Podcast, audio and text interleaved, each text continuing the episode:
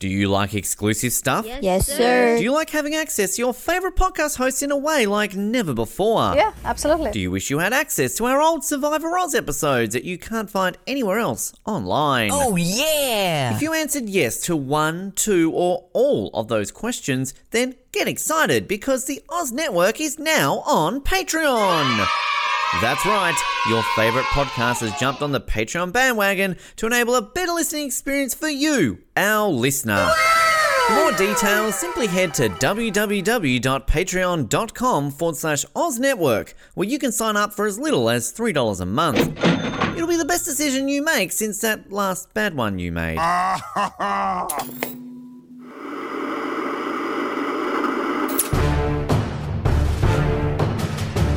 You're listening to the Oz TV podcast, only on the Oz Network. It is the Oz Network coming to you once again for another episode of 24, and we are into a big one. That is right, your giant penis of episodes, because we are up to episode 16 of season 4, 10 p.m.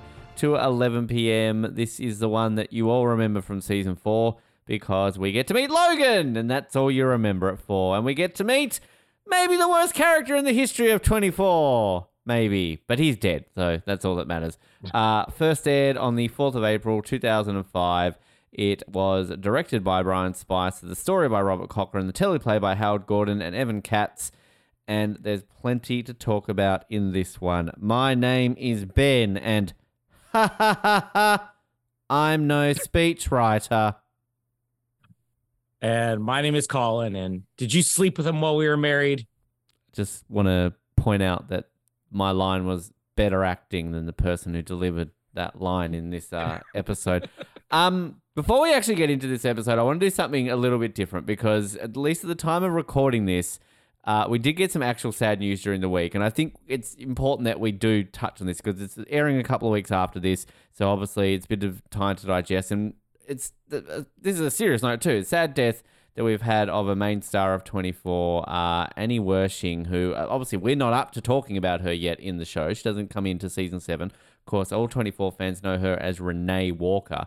And tragic, you sent me this link. She's only 45 and sadly died of cancer, which uh, I obviously must have been a pretty quick diagnosis and a, a quick death because judging on her social media presence, she seemed pretty okay for quite some time. And then, unless she was doing a Chadwick Boswick and Ch- Chadwick Boseman, Bos- Boswick. thank you, and was sort of hiding it. But um, I just wanted to touch on this quickly because terrible, sad, and I didn't believe it when you sent it to me. Yeah, I uh I, I'm I'm training for uh, it's called a hypothermic half marathon where you have to run a half marathon in freezing cold winter and I was like five kilometers in and I hit like the halfway point. So I stopped for a second just to check my phone and Jamie actually sent me the link. So I'm looking and I couldn't believe it at first. So I'm clicking to see is this valid? And then I'm like, okay, I got to send it to Ben. And my hands are freezing as I'm trying to send it to you. But I'm like, no, no, no, I'm not going to wait until later. I'm going to send it now. Uh, and and yeah, like I I I couldn't believe it either because I she had just done the uh 24 that big 24 20 year reunion thing was it just uh Last year, uh last year or whatever Yeah. so Well, yeah year and a half ago, yeah. yeah but uh came out of nowhere and um I, I'm I, I didn't even realize she'd done anything other than 24 but the funny thing is I'm seeing people posting about her death that I know never watched 24 so you know obviously uh it's it's had a bit more of an impact than I guess I expected but uh really sad because uh, I know you're not a fan of her character not necessarily the actress. The actress gives it her all uh but I'm Renee's one of my favorite characters on 24 so uh you know we'll we'll get there in a few years but uh we've lost Logan we've lost Renee. Mean, who are you going to take from us next? Alberta, we lost. Uh, We lost Alberta, Yeah, which I mean, I think I kind of feel bad now in, in retrospect because I'm pretty sure we were recording 24 when Gregory Itzin died, and we didn't really sort of take that opportunity to, to sort of do that. And it's probably kind of a weirdly a poignant moment that we're talking about this in the first episode we get to see Gregory mm. Itzin, but. It's just, it's one of those things. You're right. Like I, I'm not a fan of the Renee character, and I obviously realize we're a couple of seasons away from talking about her, and we'll talk a lot about that when we get to her. Why I'm not a fan of her, but yeah, yeah, I'm never disliked Annie in terms of her her acting ability. I think she does give everything she does to the character. She's not a bad actress. She does what she can with the material. I just think it's the character that has problems. And it's interesting you say that about everybody sort of reacting to this because the reason I sort of wanted to do this is that the majority of sort of the news stories I'm seeing, they they, they lead with 24 Star Trek, uh, the rookie actress Annie Wersching passes away, but all the reactions I'm getting on these main news stories are from Star Trek alum or the rookie alum, you know, or I think she was even on like the Vampire Diaries, things like that. I'm not seeing anybody sharing the reaction from the 24 cast. So I just wanted to kind of go over through these, a few of these at the moment. I mean, the main one, Kiefer Sutherland uh, on Twitter said the world lost a light today. Uh, Wersching was one of the greatest actors I've ever had the pleasure of working with, and my friend. My heart breaks for her young family. May she be remembered for the beautiful person that she was. Uh, Jon Cassar on Twitter, we lost a beautiful soul today, a friend, and incredible talent, and best mum and wife. Annie Wersching, you left your mark, and you will be missed. This is my favorite picture, a nice little picture of her from 24. And he went on to share a whole bunch, like of on-set photos. Shared a story about her um, sort of struggling on red carpets, and he kind of helped her, and then talked about how she went on to absolutely loving red carpets. Uh, James Morrison, Mr. Buchanan, on this episode, uh, he, he put on Instagram. I didn't really know her that well. We only worked together for what seemed like a minute, and we only spoke a few times together. But I loved her all the same. You couldn't help but love her. I've only met a few people like that in my life. They're kind and rare, and they leave an indelible impression. Such heart and soul and soaring spirit. My heart is broken for her beautiful boys. And I just want to add on that, Mary Lynn Rajskub, who didn't put a post up, she commented on this post saying, "Well said." With a broken heart. Elisha Cuthbert posted uh, a lovely photo of her and um, Annie on set. And she wrote, Our time together will never be forgotten. My condolences go out to Annie Wersching's family and close friends. There's a GoFundMe link that I think the guy from Vampire Diaries set up, the non Ian Somerhalder guy, the other one, um, for a GoFundMe link. And Dennis Haysbert uh, said, Our 24 family is saddened by the news of Annie Wersching's passing. Such great talent who will always be remembered by friends, family, and peace. I think that one's particularly nice because obviously he never worked with her on 24. Yeah. He was uh, long gone from the show by the time she joined. So kind of like someone. And, and a weird sort of side one here, connection to another show we covered on the show, Third Watch.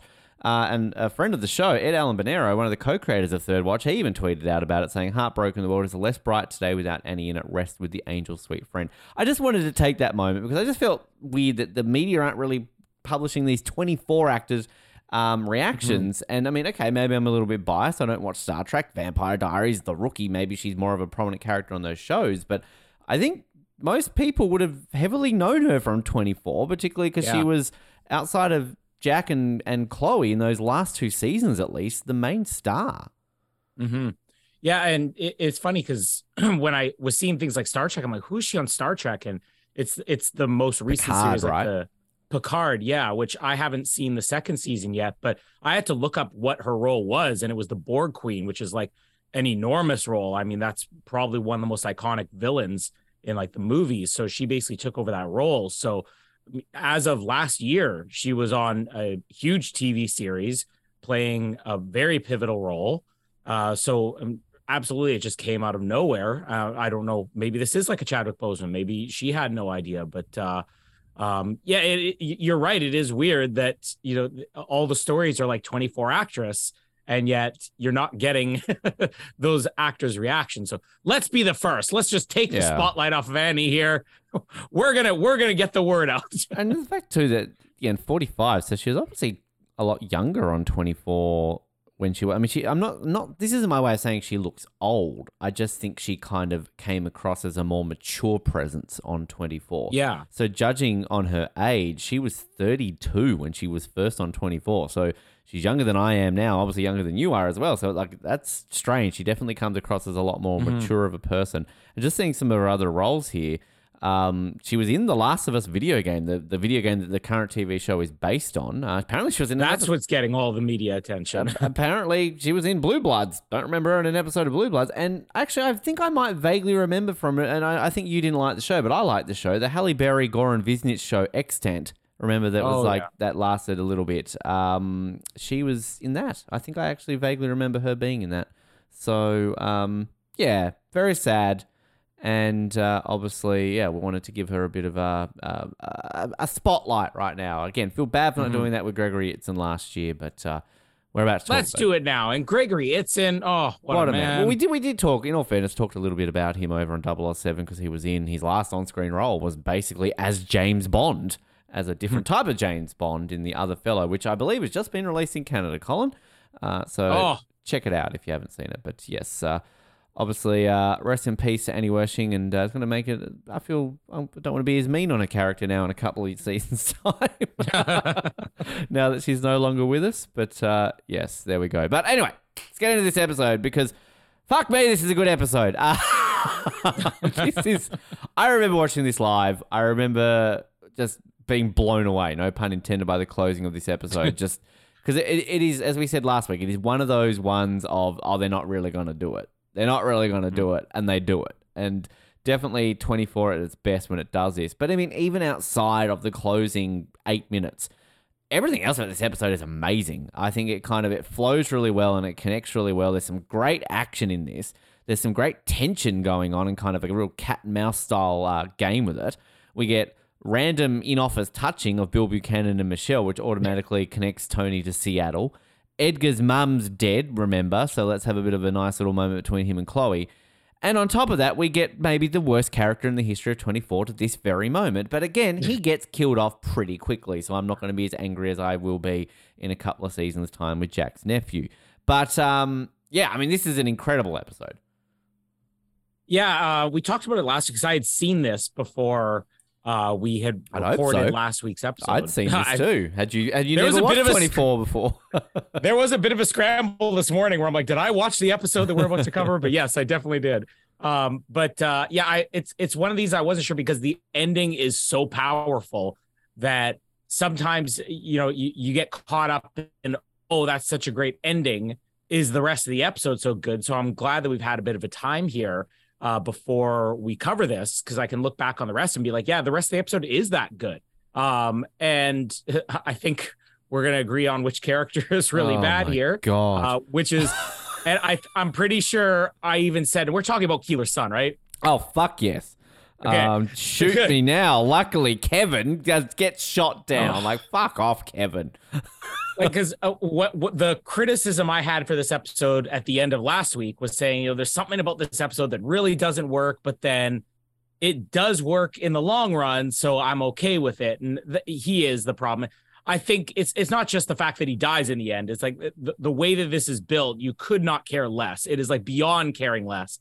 And then there's one moment you're like, okay, I see why they wanted to try to make us care, so I'll give it a bit of a free pass. I think it's one of these ones that, in hindsight, when you watch this now, knowing what happens, it's so obvious that something is going to happen to Keeler in this episode because it's like, hey, Yeah. everyone, did you know he has a son? Let's randomly bring him in. Now, I just want to check one thing quickly here. So, the actor who plays him, Chris Olivero, is not dead. Um, terrible fucking actor, and uh, not only is his character just shoehorned in, but like seriously, this kid like he's a good looking guy and i guarantee you he's gotten by in life based on his looks because this kid cannot act like that is half the issue with this kid like literally his line of ha ha ha i'm no speechwriter and then it's like like Keeler has is a great president, and this is his last episode we ever see him in. And spoiler alert, he doesn't die, but that's sort of uh, passed on in reference, I think, in the extended universe. It's never really mentioned outside of him being in a coma. I think that you find out next week.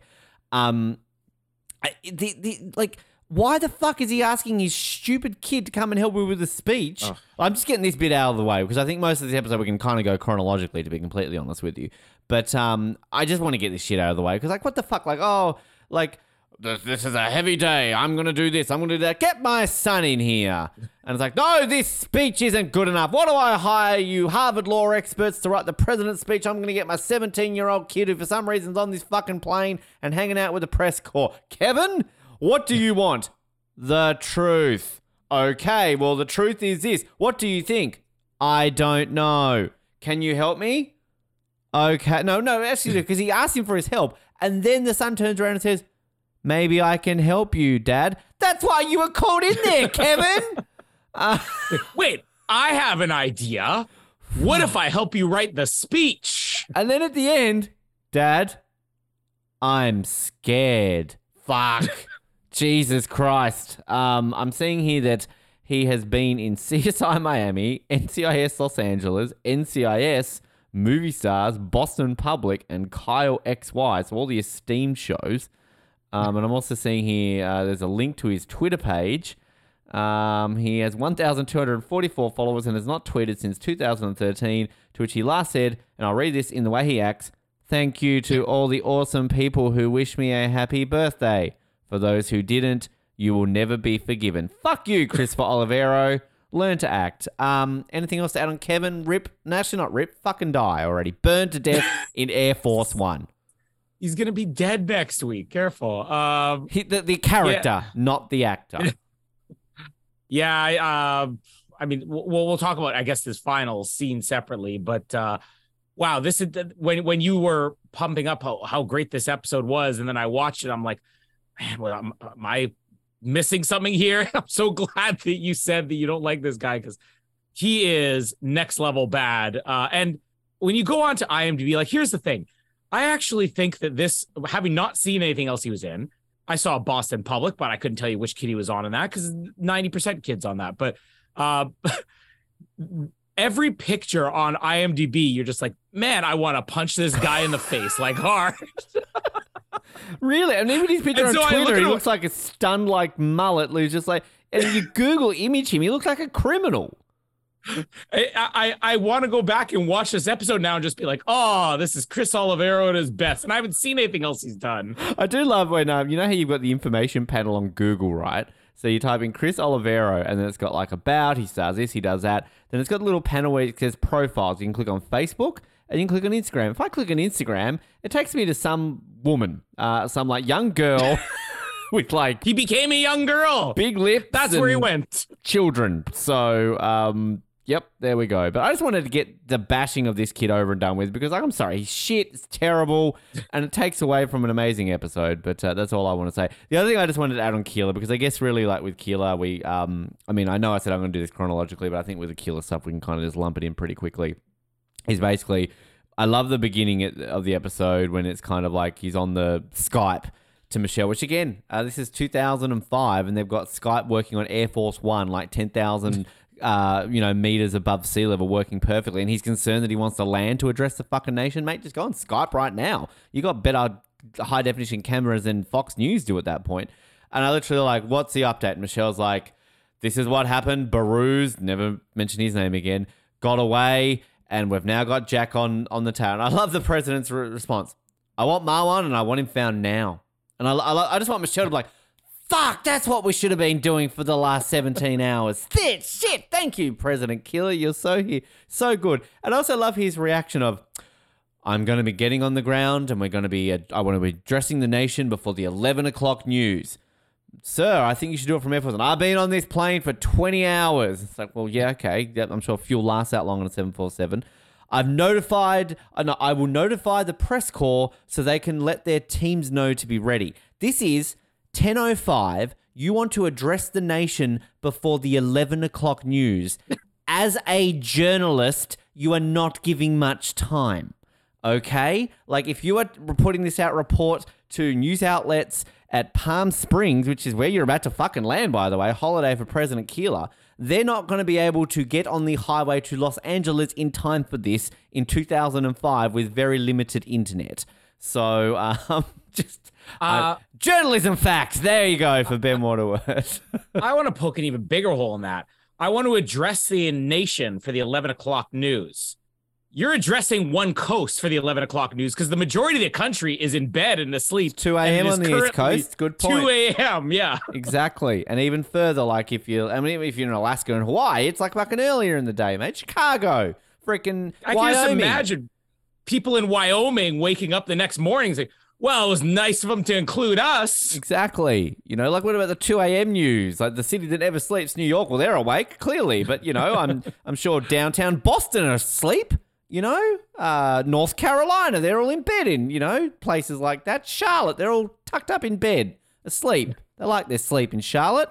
So, Yeah. yeah. Yeah. Rude. He meant tomorrow. He actually meant tomorrow. You deserve to get blown up, President Keeler. Not thinking about the rest of the nation. Rest in peace. Well, he's not dead, but anyway. Um. So, Take your son with you. oh shit, Jesus Christ. And don't bring in the oh boo hoo, my wife died. Come here, Kevin. Like, like in all seriousness, as much as I hate this character, but like, are we meant to like be sympathetic? We don't know this guy exists. We had a whole season on Yeah. Keith and Nicole, This- and they got forgotten about. At least we cared about it for a whole season. You know, like Martha I- next season, we care about her in one episode. We meet her for two seconds, and straight. I'm like, God, I'm on board with her. Absolutely, but then fucking die, Kevin, die. I, I was critical about Mason's son being included at the last minute. Like, I care for the, him the difference is, well, yeah, and th- here's the difference: when they bring Mason's son in, they're bringing in with a purpose, saying, "We- "We know Mason's gonna die. Bring me his son." This guy just randomly appears, and they have no clue what's about to go down. They're literally just talking about, so. How was basketball practice the other day? Yeah, you think you're gonna make the team? Oh, that's good. Hey, is Cindy still into you? Yeah. Oh, sounds good. I mean, that's a good looking girl there. Uh, oh, by the way, I need a new speechwriter. How has your high school writing class been going? Because I think you're the man for the job. And why are they just like standing in this boardroom at the end when the plane blows up? Like, where's Secret Service? Like, trying to like cower him? Like, it's a miracle that Keeler survives here because he's just when you see the fireball go off, and I know we're jumping ahead here, it's an epic scene, but like, you literally just see them staring at each other. Like, shit, Secret Service on this fucking plane. Like, I've Get seen Air Force on One. the president. I've seen Air Force One. Where's the freaking like escape capsule thing that Harrison Ford's hanging up like on the thing? Yeah, but you're right. Go back to it. Get a seatbelt. Where's the brace position? I've caught enough planes and no one pays Yeah. attention to Jenny and Frank, the flight attendants on Delta and United and Air Canada. We're just going, oh yeah, we get it. Cool. If we crash, cool. Yeah, do the brace. Fucking, if Kevin had done the brace position, he'd be alive. Fucking stupid shithead. President Keeler did the brace position, didn't he? That's why he's alive. Good for President Keeler. let's yeah, let's hope. Uh, uh, do you do you want to talk about the mystery around Keeler, whether he's alive or not? Did that even come into your head? Because Ah. from this point on, uh, from what I remember, they still mention him and everything. So I think my assumption was, oh, they're gonna bring him back in season five. Yeah. and, it really wasn't until season five started, and you're like, all right, what happened to Keeler? Like, were people questioning this throughout season four? No, th- they were, and I think I think I mean we're kind of jumping here, but we may as well get onto this now. I think I the issue with it comes from the fact that everybody just jumped on loving Logan, and this is Mhm. what we're going to get in the coming weeks because I think you and I have both admitted to this. I think the best Logan we get is season four Logan, um, and that's a controversial statement given on what we get in the future. But I think that it just got to a point where even I remember watching this, you know, kind of not really. Oh yeah, Keeler, what happened to him? And I think that was more of a mid, like in between seasons. And I, I think it's like, oh, it's I, I don't know if it's mentioned in like a newspaper article on a different season or it's like in one of the extended universe things. But he does survive. Like he doesn't die. It's um. It was on the eleven o'clock news. That was on the eleven o'clock news. It's um, uh, spoiler alert. It's Wayne Palmer who kind of gets killed off in a newspaper article. But um, yeah, it's it's interesting. I think the thing with Keeler though, like, you know, you and I have both said, I think in all hindsight, he is the best president in terms of being presidential and doing his job correctly. But he arguably is the most forgettable president in twenty four. And I Yeah. think the issue is is that I don't know if the writers ever really intended to make him into a big deal. Maybe they kind of after Palmer, they were like, look, we kind of brought him in as this sort of rival to him in season three, but then kind of we've brought him in enough to just kind of be there, and maybe they just didn't have enough to work with him as the actor. Um, so yeah, because like this is the only season, uh, season eight. We don't no president. She's still the president in season eight. Is it season nine? We don't see the president. Or no, see it's in um London? it's legacy. No, we see the president. Heller's president season nine. It's Yeah. um, it's legacy. We never see the president, and so, so it's season one and legacy that we never see the president. They're the only seasons. So I think we just don't get a connection with Keeler, which is a shame because, Mm-hmm. and this is why this is all tacked on with fucking Kevin because we've had no time to get to know this guy. We've had no time outside of his, you know, Sherry dropping into A- HQ last, which I mean, he seemed decent then. Like there could have been stuff they done with him, but I don't know. It's it's it's fascinating they didn't, and you just don't care enough. But he doesn't die. He's, he's you just don't really hear from him again after a couple of weeks when Logan's so amazing. yeah, there's no personal connection to him because all the other presidents we get in 24, there is their own Palmer drama going on around them. Yeah. And and maybe that's one of the reasons why we're more critical of them as presidents too, because we're seeing all the, the the nasty stuff that has nothing to do with them being. There's probably a bunch of things. Keeler's probably I don't know, like you know, uh, sniffing coke in the, the Air Force One bathroom or something like that. And that's He's Bill that's his side plot. Yeah, exactly. He's getting uh he's getting turns uh Kevin's not his son. Kevin's his intern. Do they ever say he's his son in the episode? Well, Maybe this is his intern. I don't know. say get my But, son uh, in here. Yeah, because we, we don't. well, be a pet name for him for all we know. We're creating our own Palmer drama around him now.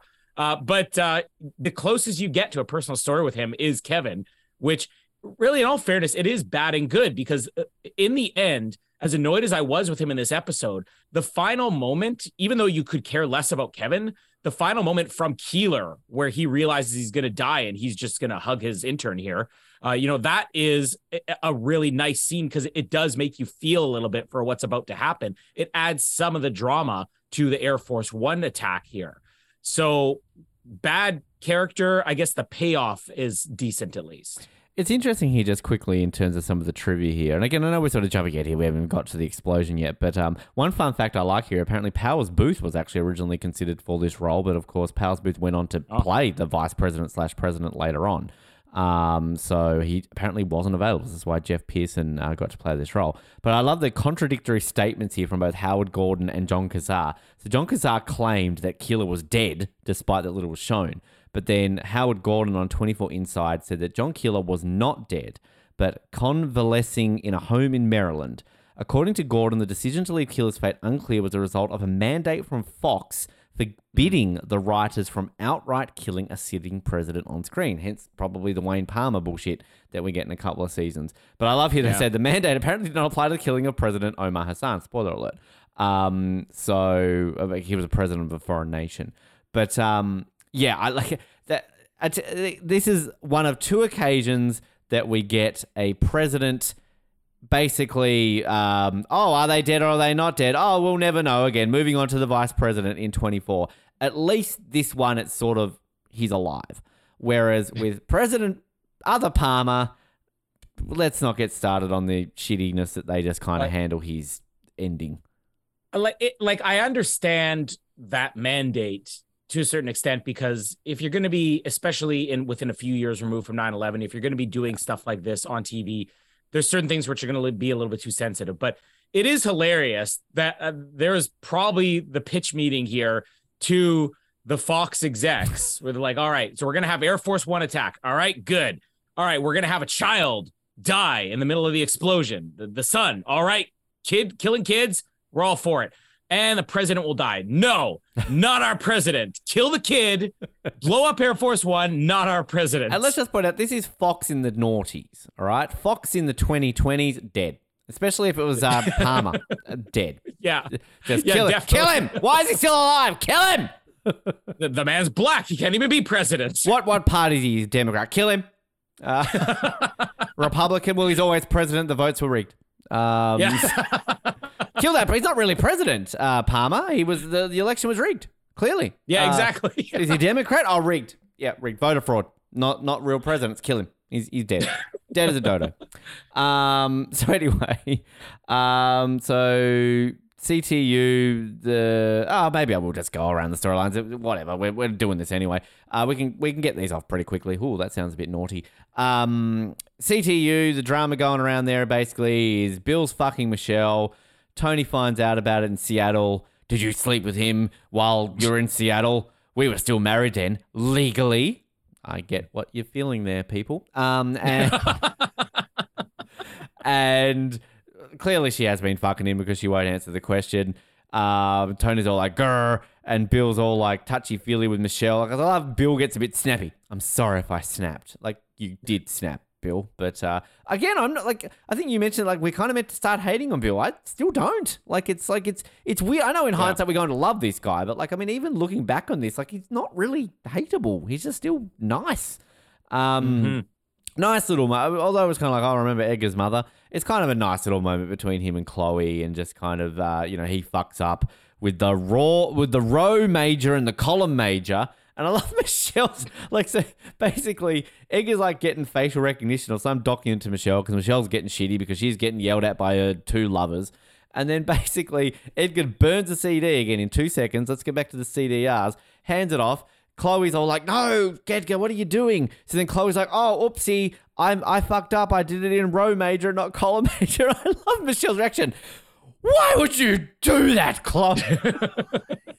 Like we've got a terrorist on the loose out there about to steal a stealth bomber and all this kind of stuff, and she's more concerned about row major and column major. Like Jesus Christ, big uh, office drama in CTU.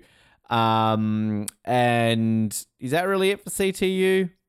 Um, uh, I, I'm trying to think here. outside of the stuff that directly ties in with well, the. I guess Paul would be separate. so Uh, yeah. yeah, yeah. I mean, oh, let's lump Paul in there. So, I mean, kind Yeah. of, uh, Paul's out of surgery. I fucking love this doctor.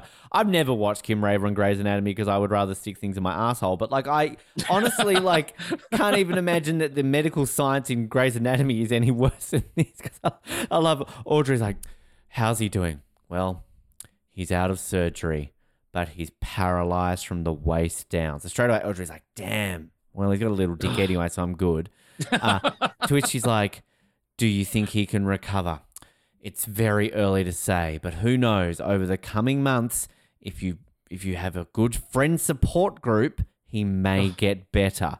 To which he's like, but the outlook's not good. It doesn't look promising, but I'm can be like again. You've literally opened this guy up two hours ago. He's not moving his legs, and you're basically saying, "Yeah, nah, he's fucked." Like, I'm sorry, I'm not a doctor, but even a doctor would be like, "Dude, it's been two hours. Right now, he can't move his legs, but that could be anything from swelling to stress to shock. we really can't tell until the swelling goes. Like, I'm not a- laziness. laziness.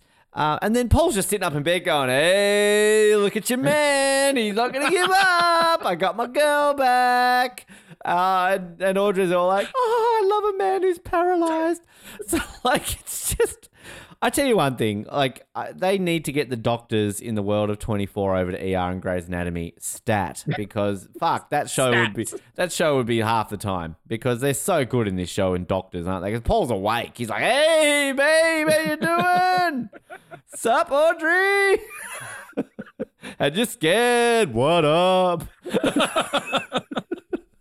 anyway, CTU, Jack and Audrey. Kim Raver does a good job here, though. I'll just say that. I just want Paul to do a magic trick. It's like I was shot once, right? Well, look, woo, now it's two. Do you know where the bullet is? I don't either. Do you want to come looking for it? Can't feel anything down there. You know how you always wanted to peg me? Well, I can't feel oh, it. oh, don't, don't bring that up. Get your strap on.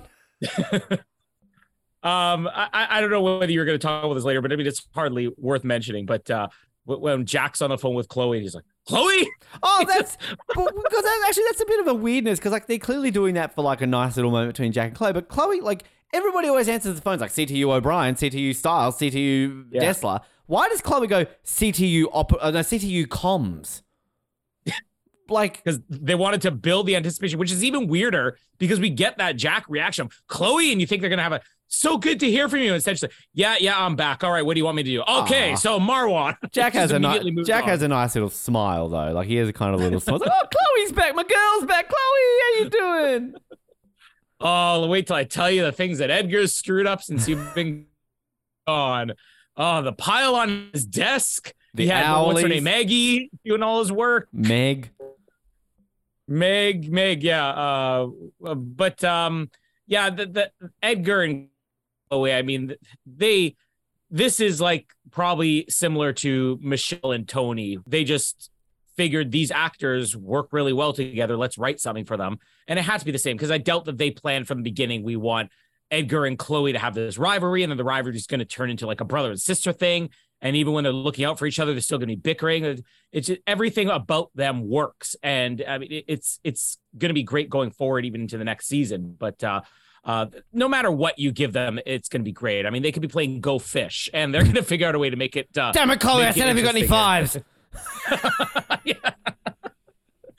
uh, the Michelle Bill thing, like this is what one of the things I remembered most fondly from the season because you are supposed to hate Bill because he's coming in and uh, we are married and all that, but he is such a good actor that like immediately I, I remember watching this the first time and be like, man, I'm loving this soap opera storyline because like I don't necessarily hate this guy. And in a way, I almost hope that they do make it like a Bill and Michelle thing, like the little hand touch and stuff like that. Are you all right? the Qui Gon and Shmi, you know, are you gonna be all right?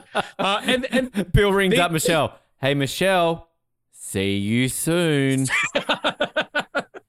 well, there's this another Star Wars moment here with Paul where they're saying it's like it's going to depend on his attitude, his emotional support. I just wanted to be like, we don't understand it, but he's lost the will to live. you mean he's dying of a broken heart? two bullets. Ag- basically what two bullets against a vertebrae. uh, but also when, when I think it's I think there's a part here where Jack finds out uh, about uh, Paul. Paul's gonna be okay. I just want Jack to be like, really? I'll accept that as a challenge.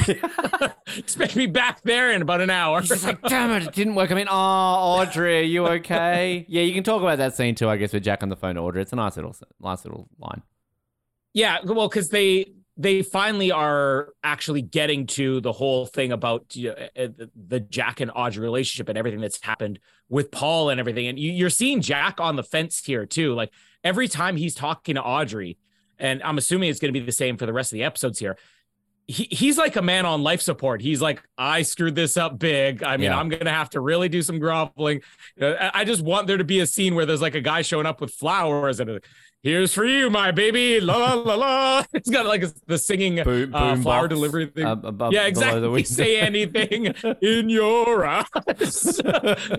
but like it's it's the little subtle things they do because you you don't really look at this season and be like, oh, there's this one great scene. It's all these little things, like just Jack Kiefer's performance of being like a guy who realizes he's about to lose his girlfriend. Uh, and he's doing groveling, and she's not giving anything away to him. She's not like, Jack, I'm really angry. She's like, Yeah, all right, okay. Yeah, I know you're sorry. All right. Yeah, we'll talk about it later. Uh, but both of these soap opera storylines, th- th- there's something about them that click, and it has to be the actors because as much as you want to hate Paul, you feel for Paul. As much as you want to hate Bill, you like Bill. And uh, the, the the the most subtle thing in this episode that really works, and it, I don't know whether this was a direction thing or if this was in the script or if it was just the actors, is there's a point during one of the briefings where Bill is asking a question and Tony answers the question, and Bill just looks to Michelle like do you agree? Like basically, oh, this guy's answering me. Well, I'm gonna put him in his place and looks to Michelle. Yeah. Like, hey, you're not the one calling the shots here. Little things like that is what makes this all work. So, I mean, soap opera stuff works in season four, and yet it doesn't come off as soap opera the way that it did in the first three seasons. And yet, when we get to season six and we get even more soap opera, it's considerably worse Oh. because the actors can't hold it up. Even James exactly. Cromwell can't hold it up. So, This is like I- I'm gonna put it out there. There there are seasons coming up where you're gonna have more established actors doing more dramatic stuff, but this might be the best performance of a cast. You know how like the Screen Actors Guild will have like best Yeah. ensemble, best ensemble because the material they have to work with here isn't necessarily that good. It's what they do with it that's so impressive. I would agree, except for next season, where I think they did win the SAG actual cast because But better material is what I'm saying in that season. What they have to work with here is what's so impressive. True. I think actually the one- the one there's another a real soap opera stuff next season with Martha and Charles, and I think like what I absolutely love, and I remember writing it down in my uh, article about it, is this Jean Smart is just so fucking good. Like I like looking ahead to the Martha storyline, I want to hate it. Like it's so bad when you just put it on paper. But it's just so amazing because it's Jean It's fucking highlight. smart. Except when she kills someone, that's a bit silly. But um, spoiler: the first lady kills someone. That's okay. Um, but yeah, it's it's As long as it's a child, she can't kill the president. exactly, Fox mandate. and they're a Democrat. Um, so and hopefully black. yeah. well, no, they're white. Yeah, that's a shame. But um, yeah, no, I, I, I agree with everything you say there. I think that um, that perfectly does sum it up. Good job, Colin. Ten points, Gryffindor. Um, Thank you. I don't know why I said ten points, Gryffindor. Um, apparently, Harry Potter just all of a sudden popped into my mind. Um, I really think now it's just it's all Jack stuff, isn't it? I, although it's kind of separated. There's kind of three key Jack moments. I mean, I guess the pilot guy. I mean, but he's kind of lumped in with the Jack stuff. Is That's including the Jack. and the Mar- yeah. or I, I just wanted to I say. guess. Well, I just want to say before we get into the Jack stuff, the the deleted scenes which I mentioned. Oh earlier in this yes, episode, Colin doing where- homework, please. Yeah, so there uh, there were two deleted scenes. I had to rewatch this to catch because the DVD menus are so bizarre to watch deleted scenes. You blink and you miss it. But uh, uh, the the episode basically opens with Curtis driving after Behrooz, searching. So he is in he's this episode because he's not in this episode unless he's in the deleted. Racist, It- racist editors. Uh, the reason that he's not in this episode is because his search for Behrooz is really bad. It is two scenes where you're like, I understand why they deleted this. um, it's basically him on the phone saying, "Listen, I feel responsible. I'm going to go after Behrooz. You know, uh, I want I want somebody to open a socket on this and then get me a location." And then you don't hear from him again until like near the end of the episode, where there's like a warehouse and they're basically getting ready to execute Behrooz and like it's a very elaborate thing. Like they got like you know uh, a bunch of henchmen there and they're they're about to kill. Please i don't want to die another Behrooz line. And then roger cross comes in bang bang bang bang bang and he gets Behrooz and he's like where's my mother? Your mother's dead. But you promised you would save her. Well things happen and the scene ends. Like that's it. And that was supposed to be the end of Behrooz. So but he I knows mean, if his you mum's had dead. The terrorist told him last week. yeah, well well no i don't i don't think that did they say absolutely she was dead Well, because she goes like when he's when he's getting his like chip removed, or he's like, I want to speak to his mother. The terrorist is like, Your mother is dead. Well, I, maybe he's wanting confirmation, or it could be because uh, uh, what I was saying last week, Roger Cross was on the commentary, and they were talking about the deleted scene, saying, "I don't the remember." commentary. I am talking over this the is a commentary. I am joined by the director. He tells But, us uh, what to do. But they were saying that that that scene, it wasn't like it was shot because they they shoot two episodes at a time, basically for budget reasons. They'll shoot back to back episodes, like uh, episodes 14 and 15 or 15 and 16 or whatever are shot by the same crew so that they can lump this in cast and whenever possible. So it was like shot. We might include this on episode 15. We might include it on episode 16.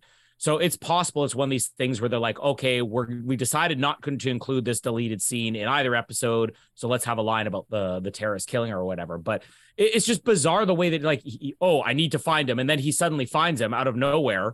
And then there's the scene where it, it kind of ends on a downer. And it's not even like they intended it for the end of Behrooz. So maybe they didn't Mm. have plans for him. Maybe they did have plans, but uh, we might as well just talk now. The only other appearance of Behrooz, I had to go online to find it. It's like I'm not going to watch every episode to find the deleted scene. His actual appearance that they uh, eventually said we need to wrap up the Behrooz thing was in the finale, where they show him being walked into CTU.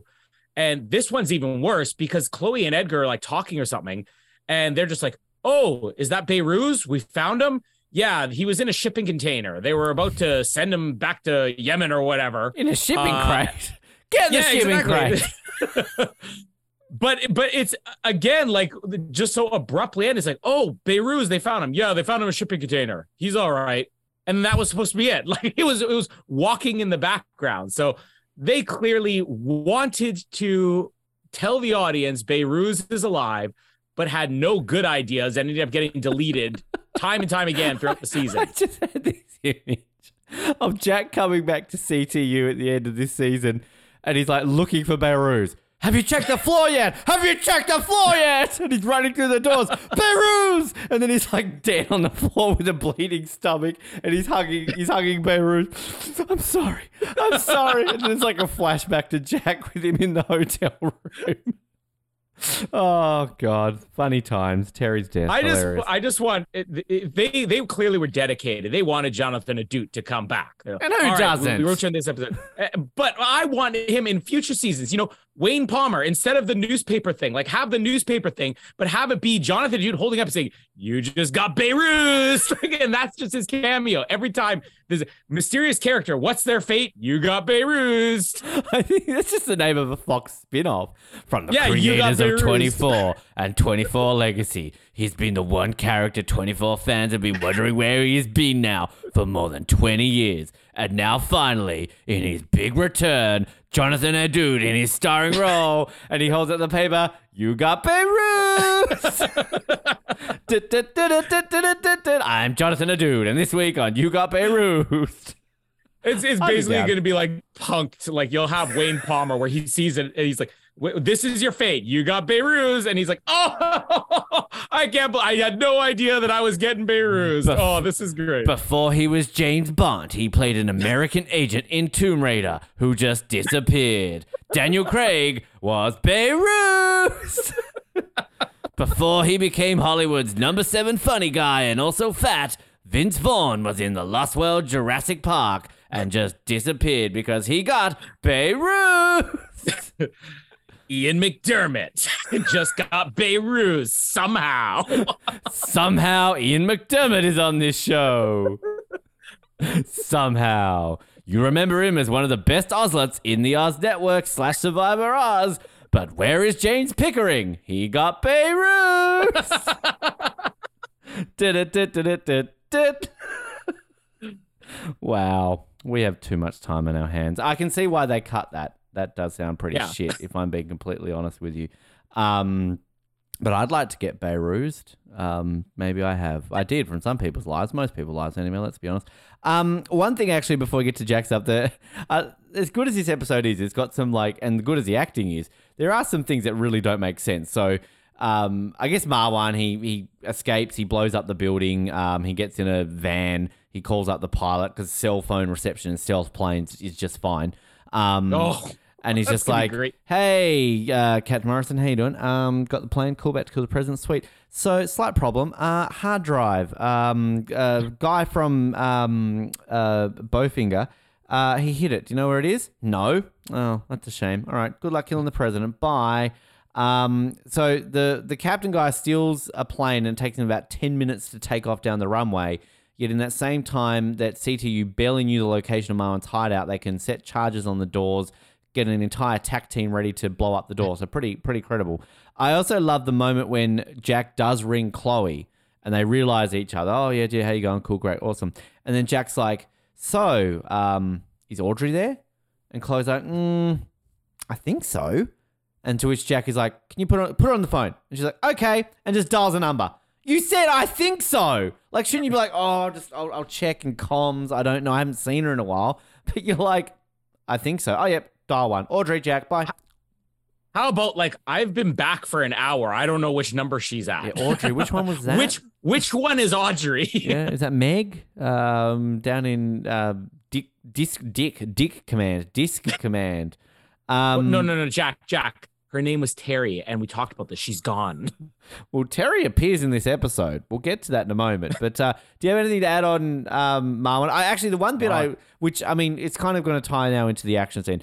The one bit I fucking love from uh, Marwan here is kind of when he realizes that the compound is about to be raided. The junction box look, right? And he looks, he puts Yeah. the phone down, and then he kind of looks around at everyone and goes, ah, fuck you all. And he just like runs up the stairs. so good. So fucking good. Yeah, I wrote that down as one of my favorite moments in the episode. Just that look that Arnold Vosloo has when he sees the junction box or whatever. Um, I mean, not much else to add, Amar. What other, I guess, including the Anderson stuff. Uh, I, I did also note the uh, very long seven minute taxi for the stealth jet, where there are no other planes except for the stealth jet. And also, I can't wait to get to the fact that he's allowed to bring his cell phone and patch it into his, his stealth jet communicator. But, he's, but the, the thing that's dumb about it is, right, it's not like he's just sitting it on the comms. He's got like a freaking proper hands free kit and he's still like, did he just go to Radio Shack like, yeah, hi, I'm looking for a hands free device for an F 111 stealth fighter. Do you have any? He's like, oh, I think they're at the back. Um, like, Just, uh, what other calls did we get uh, on deleted scenes or during what what other calls were Behrooz's in this episode? It's like you have a suspicious package at the border. Click two to claim it. I think- I think- Are you tired of paying too much for your long distance charges? I think Behrooz is in the back of that van going like, "Hello, this is uh, AT&T customer care. Do you have a?" Just kidding. You got Behrooz. oh lord. Um, yeah, I mean, we've talked about that with Jack and the and helicopters just on the fucking phone. Like, God, she'd be like, "Audrey, can you hear me?" But he's just like, "Hey, Audrey, how you doing?" Um, like, and again, this is 2005 cell reception. Um, they've only just put Wi-Fi it- on planes so I can WhatsApp people halfway across the Pacific, and even then it barely works. Is it, did he call forward? Like, I really want to know how this is working. Is it call forward? Does he have like some aux cable that he's plugged into his headset? I mean, the logic of this episode literally is yes, so he's stolen a stealth fighter and we don't know where he is. However, we've found a way to backdoor into his plane. So, Jack, you can deliver a pretty powerful speech that he will ignore. So, um, good for him. Um, but yeah, I, it's kind of interesting with Jackson because this episode actually kind of does feel disjointed if you think about it, but it just it works because like really the first Jack stuff is I'm Jack Bauer gonna invade the compound, and again they set it up like within ten seconds, great. But it's an amazing action scene. Like I love the kind of the pew pew pew going around killing all these terrorists, and he saves your Canadian hero basically by landing on top of him. The the explosion goes off. Um, great music as well. Sean Callery's score in this episode is epic. But basically, Marwan's destroyed his hard drives. Um, he gets the last uh, terrorist guy here, and he's basically just like, "There is another within the hour." like, I'm sorry. Like, I get it. Movie's got a movie. TV show's got a TV show. It's got to be good for dramatic effect.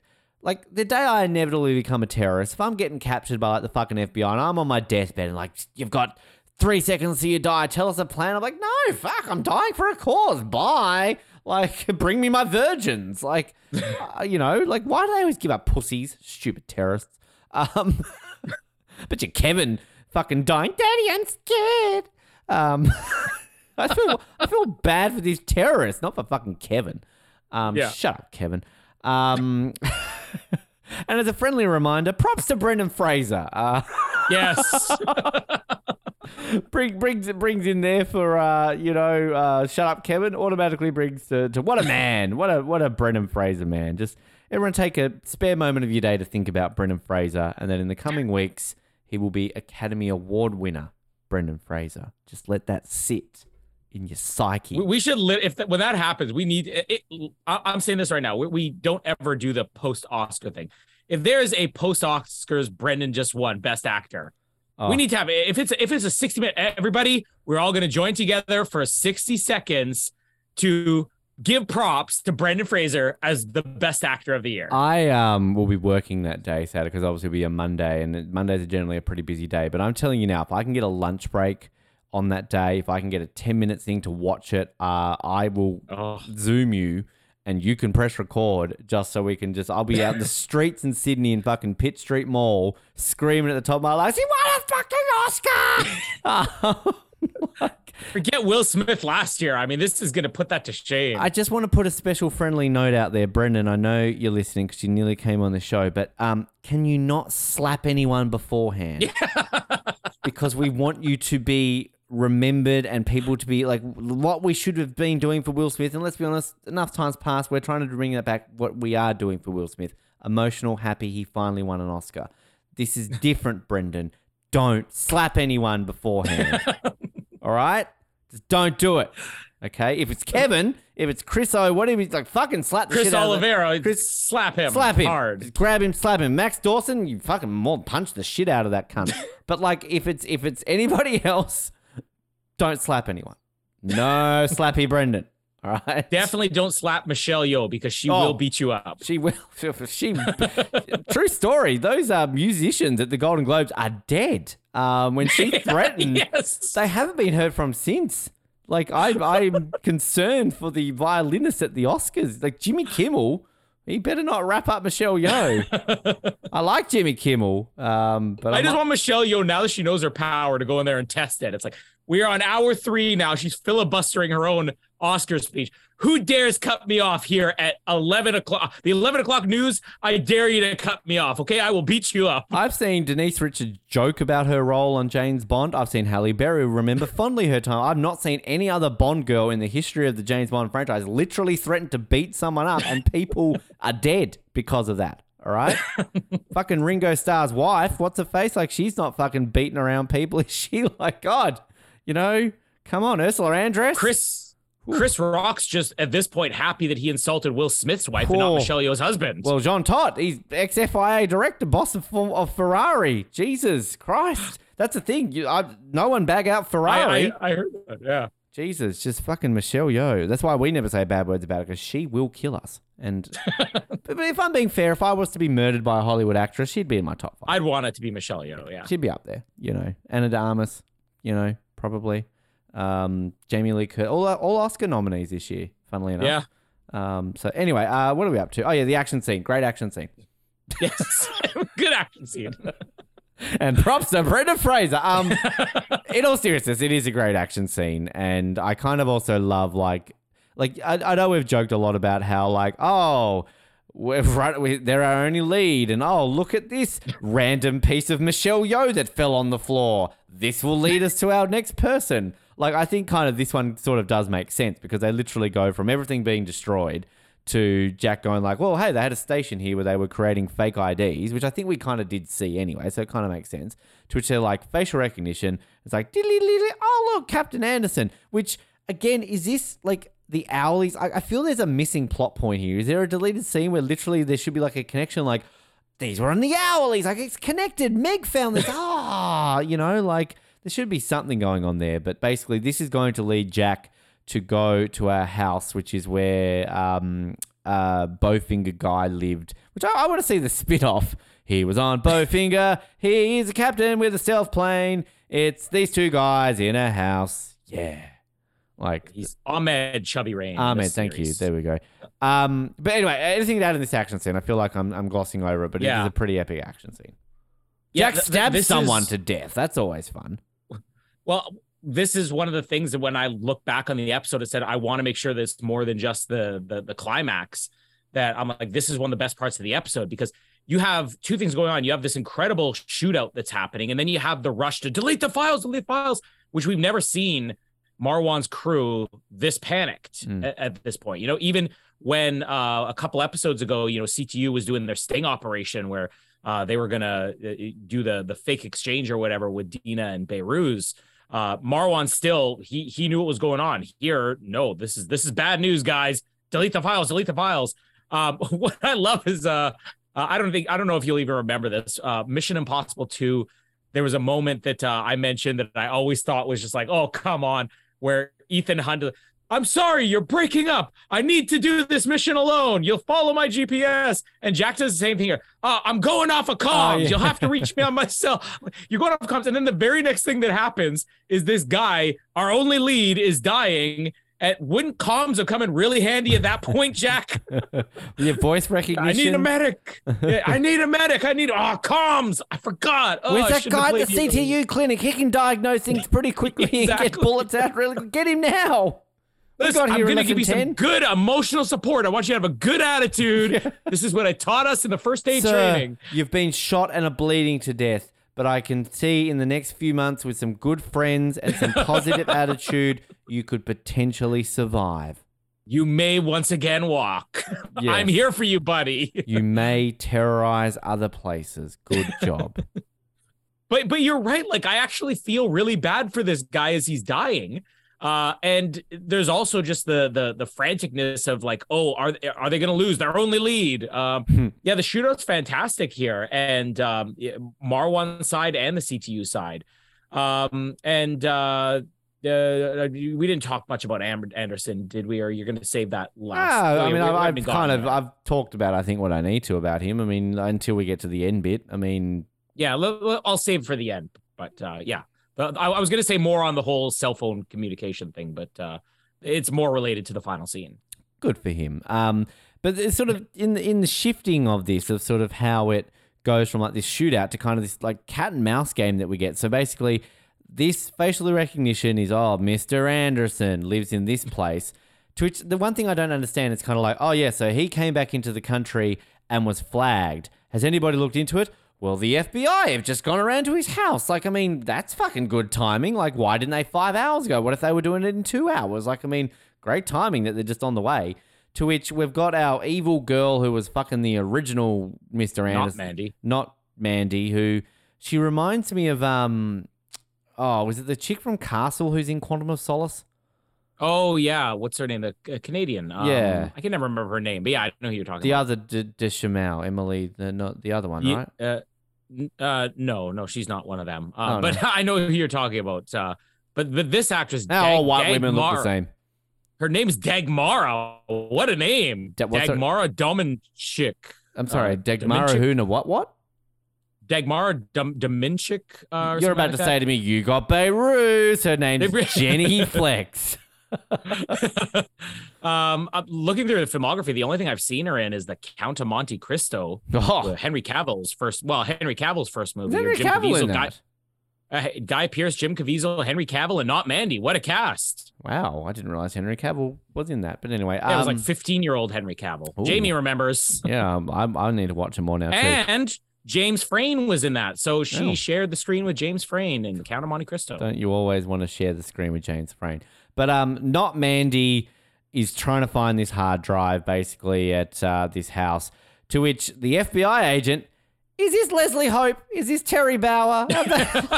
Is it? I'm sorry, but this is Terri. This is like she's reincarnated at the FBI. She, like, tell me this woman does not look like Terri Bauer. Like, there's Leslie Hope. There she is. I think we need It was it was a fake death. She's in witness relocation, and her cover is she's an FBI agent. I, imagine that. Imagine this is a big reveal. She's alive, but she gets killed within three seconds of being on screen. But I, I kind of got lo- Beirut. I, she did. I, I I just love this this whole sequence because her phone's like ringing, and then not Mandy's kind of like, "Hello, Agent Terri Bauer," and and to which Jack is all like, "Hey, how you doing? It's your boy Jack." Um, and like, I'm sorry, Jack, you're a pretty shit agent here. Are you with the FBI? Yes. Okay. I'm on the way here. Oh, so what's happening with Captain Anderson? To which he's like, oh, so there's this whole plot with this guy called Marwan. He's like destroyed lots of things. We believe that there may be a hard disk there. We need to come and find. Like, shouldn't he just be like, this could be anyone? Like, I will be in the impar- apartment in 10 minutes. I will explain it to you all then. Like, is this really how law agencies? Can I just call up like the Winnipeg Police Department and be like, g'day, this is Sergeant Jenkins with the Sydney Special Forces. I believe that there is a terrorist in your midst living in one Colin Way, Colinville. Uh, he has a wife with three children who are all set to blow up the Winnipeg Jets' next home game. Uh, can I have all the details of your s- script writing system that finds terrorists? Like, is that easy? Um, Of course. But taking that aside, I love these kind of Jack shows up, they point their guns at each other. We meet Agent Hart. Uh, Agent Hart dies. Oh, no, not Agent Hart. He was gone too soon. I love how many random characters we're just having all of a sudden. Meg, Maggie on the wall, Agent Hart. Uh, do you like Agent Hart, played by the esteemed Dean Cudworth? Uh, no, but I love him now because we just made him a thing.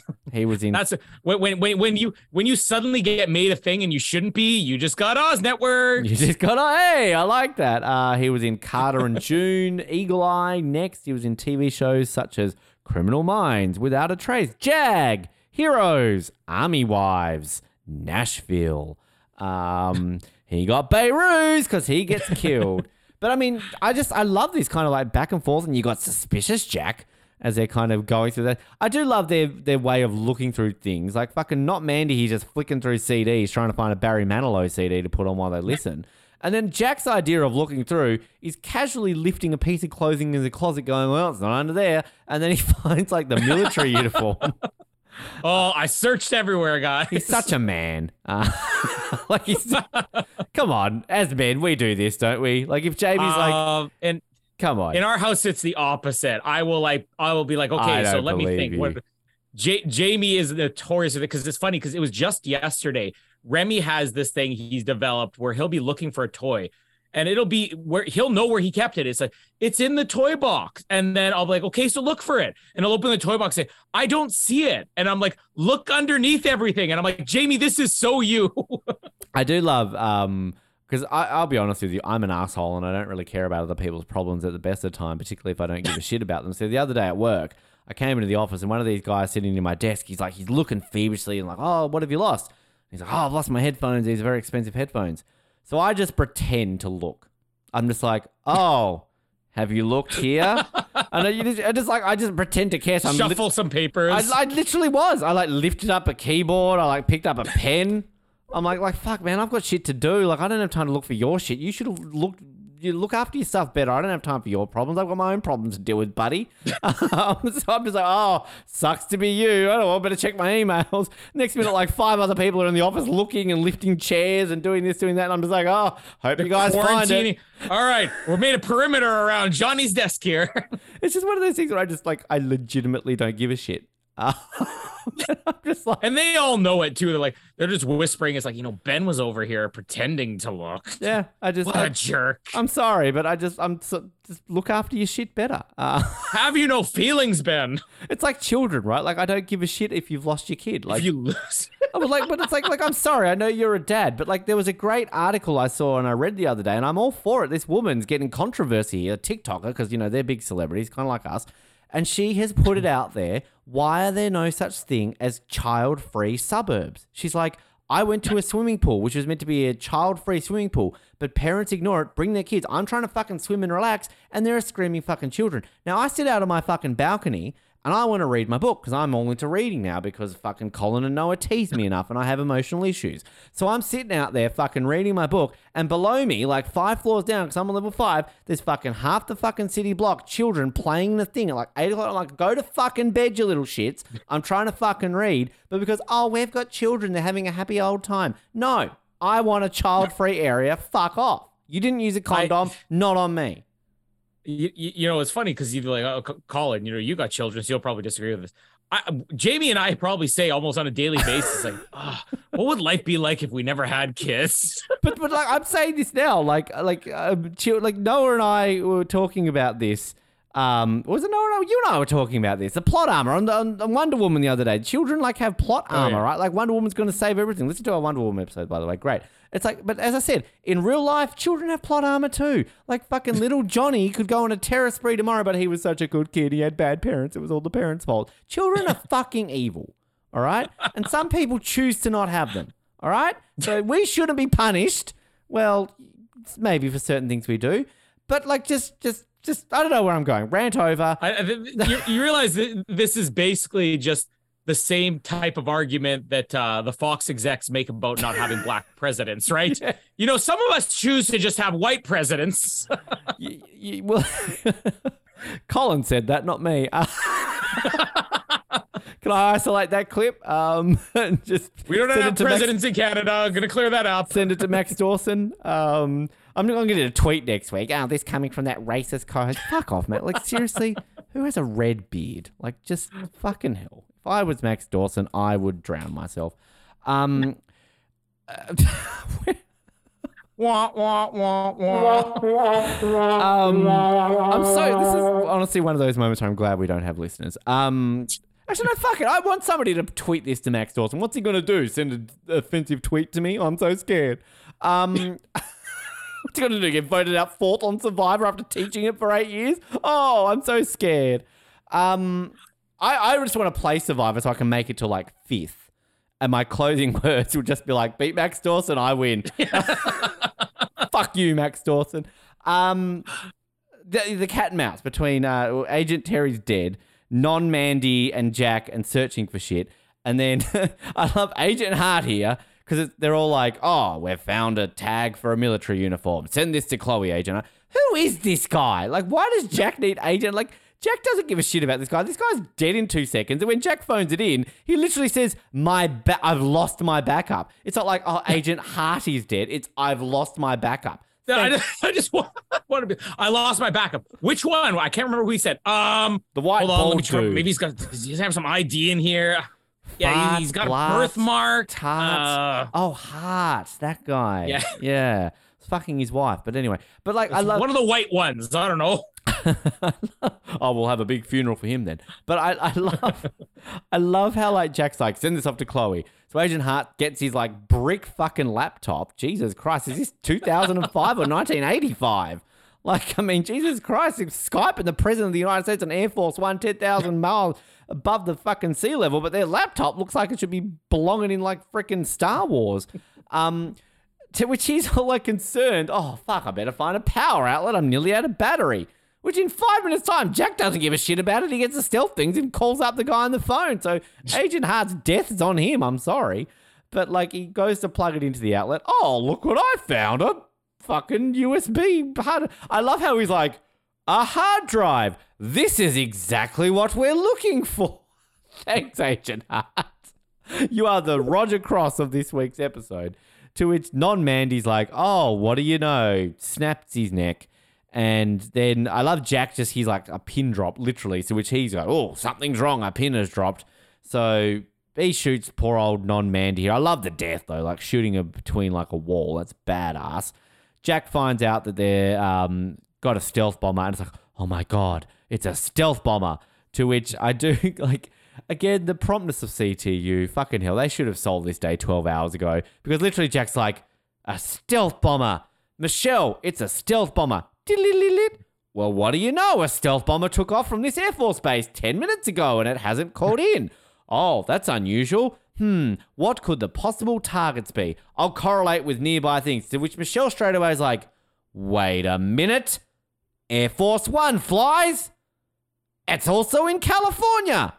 That's the target. To which they straight away call There can't be more than two planes in the sky in California at this hour. they straight away call up President Keeler. Hey, President, how you doing? Good. And how's that little shit son of yours? Fantastic. Awesome. So bad news. Um, there's a stealth plane. Yep, one of those. Um, been stolen. Gonna shoot you down. Oh, have you checked this intel? No, but we're a hundred percent sure it is going to shoot you down. Why? Because of the plot. Oh, I see. Cliffhanger where they don't know if I'm dead or not? Exactly. Right. Okay. Got it. I'll play the part. Um, I'll just stop it there because we, we'll talk about the end obviously separately. But I mean, I love this whole situation with the FBI agent and non Mandy and Terri and Hart. Like it's, I'm, I, I sound like I'm taking the absolute piss out of it, but I absolutely fucking love it. It's great. yeah, it's it's interesting how many Jack has a three act Yeah. uh, episode here, and that's not really like 24 either. Like three very distinct acts that he has to play here. Disjointed, with- but they are jointed at the same time. Yeah, exactly. Yeah.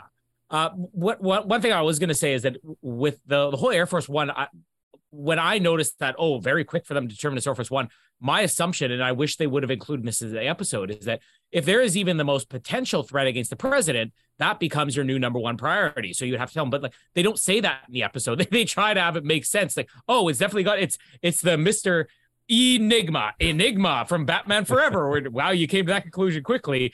Just say, wait, if there's a possibility it's Air Force One, we have to tell them like that. that this is our number one priority, Well, d- and then that makes it more plausible. as we always do, let's connect it to 9 11. Like, as soon as that fucking happened, They they, deserve to die. they shut. Oh, we're going somewhere else. Wait, who deserved to die? no, they're not 9 11. the 3,000 people, innocent souls who lost. A- wow, Colin. you know those twa- Twin Towers? Fuck them. They all deserve to die. Shouldn't have been at work on a Tuesday morning. Fucking should have stayed They tried to cut off Michelle Yeoh, and look what happened. Those bastards in the Pentagon, they bagged out Michelle Yeoh. They had it coming. Those terrorists, they were doing man's work. Um, hello to all our uh, family and friends of 9/11 victims. Um, but like they shoved Bush straight away, like in like getting the bunker Bush, and then they like grounded all the planes and like they because the, the the Bush bunker. That's um I watched that. Get him video- into the Bush bunker. I wish that I watched that video last night. It was a good thirty second clip. Um, I sex jokes. Um, I think that's what Max Dawson calls his beard. Oh, I was just laughing at how funny Bush bunker sounded, and it, you thought it was a sex joke. Okay. well, Bush well, now I get your reference, but I just thought Bush bunker sounded funny. You, you, like you just finally clicked. Oh, George Bush's name is like pubes. Oh, I get it. I understand now. That's funny. Um, my point is, like, the United 93 was what meant to go after Air Force One or the White House. That was the rumors before that it got taken down. So you're right. Like, this is the fucking president of the United States. Like, I mean, oh, just let him talk to his son. I've got shit to do. Yeah, I just want that to be, sir. We got a threat against him. Force. Hold on, don't go in yet. It looks like they're having a nice moment. That's how this the, went. The Secret Service are rushing to the door. Hold, hold, hold, hold, hold, hold. President, President in danger. President. Wait, wait, wait, wait. He's reconnecting with Kevin. Oh my God. We've been waiting for this. They've had such a tumultuous relationship. Finally. Maybe he's helping writing his speech. we Oh, know look at that. Kevin's always wanted to do that. Oh my god. Oh, this is the best moment since he hit the home run in his baseball game What's in the that third thing grade. outside the window? What was that about a miss up? oh lord, we should be. We should. Um, we should write this show. John Howard, you're listening? you want a reboot, remake? we're, we're available. Um, the uh yeah, the, the the house stuff's great too. Um but uh I do I do pick up Jack's lack of effort. Like again, he is so intense in the previous scene. It's our only lead. Come on, you gotta live, you gotta live. And then he gets to the house, and not only is he lazy and looking for the hard drive, but Hart dies. You were more concerned about terrorists dying like 10 minutes ago than Hart dying here. Um Poor Hart. but uh Rest in peace, poor Hart. Hart. justice for Hart. um, yeah, yeah, one thing I found here uh, with not uh, Leslie Hope that died As the door opens and I bet you Casper is seconds away. from out. Good morning, Casper! Casper. Yay, Casper! It's a winner. Hey, what do you need? Is that a guitar behind you? You want to Casper wants to play guitar? Yes, it is. Yeah, I don't think you need to be down here. Hi, I think you need Casper. I like your shirt. Oh yeah, you're gonna lift some weights. He he he went to bed last night saying he was gonna get Yeah. strong in Daddy's gym. Go, Casper. Do it. He's really lifting that too. He's working out hard. Go. He might outlift me. He said, I like your Grinch shirt there, Hey. Casper. Yeah, well, why don't you why don't you go upstairs, Mr. Grinch? Okay. Jesus, he's lifting weights. He's got a guitar. He's going to get laid before I do. Like he's Gonna- Definitely before Noah. well, That's- Noah's mistake was he played the bass. That was his problem. he plays the Wow, bass. you're gonna take all that train stuff upstairs? Okay, great. Okay, I'll let you do it because I want you out of here. All right. So yeah. And also just You enjoy those- this box. He's just like doo doo doo doo doo. I've got a it's like a train set here, and I was trying to keep it from him. Go put it on Jamie right now and Oh, make her you're up. gonna get more stuff. I see. Okay. Uh, I love so much if he just like picks up a body, yeah. a couple of body parts, Jeffrey Dahmering it up. You've just got all this stuff going on in the background there. Why don't you go play upstairs? Okay, mommy's gonna get some breakfast. Too. Yeah. Hi, mommy. He's I- lifting The, weights. the best thing here, this, I'm not trying to make this as applied against your fathering skills, but I do love every single time Casper comes down and you're like, "What? go upstairs. And Casper just doesn't give a shit. He's no, literally he, just. he's not Listening. He's just like, oh, whatever, fucking whatever, man. Like, I've got my train set. I've got Yeah. my weights. Get on the treadmill, Casper. Run! yeah, don't don't run on the treadmill. Remy hit the door trying to do that. Okay, so Can we please start doing to video episodes? This is just always the most entertaining part. At what time does Casper arrive? this is gonna be the, the the the graphic for our Instagram for this episode. Is Casper lifting weights? Oh, and Jamie's got the sailor. But Jamie's looking like she's loving life right now. She's like, ah, fuck. he does not want to be on camera right now. Casper. So remember Yeah, that take that conversation we just had about no children? Um, Yeah, Ben with his child-free zone, and I said, and and this is evidence of it. Casper, you need to leave. This is a child-free zone I, right I'm now. literally looking at the um, absolute uh, epitome of parents who love being parents right now. Colin's like, for fuck's sake, I'm recording. Jamie's come down and gone, yeah, all right, Colin, I'll get him. Like, I can just see you, as soon as this episode ends, you just both sit in the couch or your children are running around the house and you just stare at each other and go, I told you a pack of 12 from Walgreens and you didn't listen. You didn't listen. You just had to go for there the one time you wanted to fuck me. Um, and now look where we're at. Thanks, Jamie. We would have finished 24 two years ago. Uh, um, uh, you were Never talking. again. Yes. Yes, I was. Um, what I was talking about. Oh yeah, not Leslie Hope. So, um, she. This is interesting reading her filmography because we get this every once in a while. What's her where name? they're- Uh, Besley Flope? Lisa Lisa Severin. Severin. Severin. Um, so Wow. I'm gonna go I through like- her I loved her in. Skyfall. Well, I'm gonna go through her entire filmography here with the roles she played, and you can see where she hit her career peak.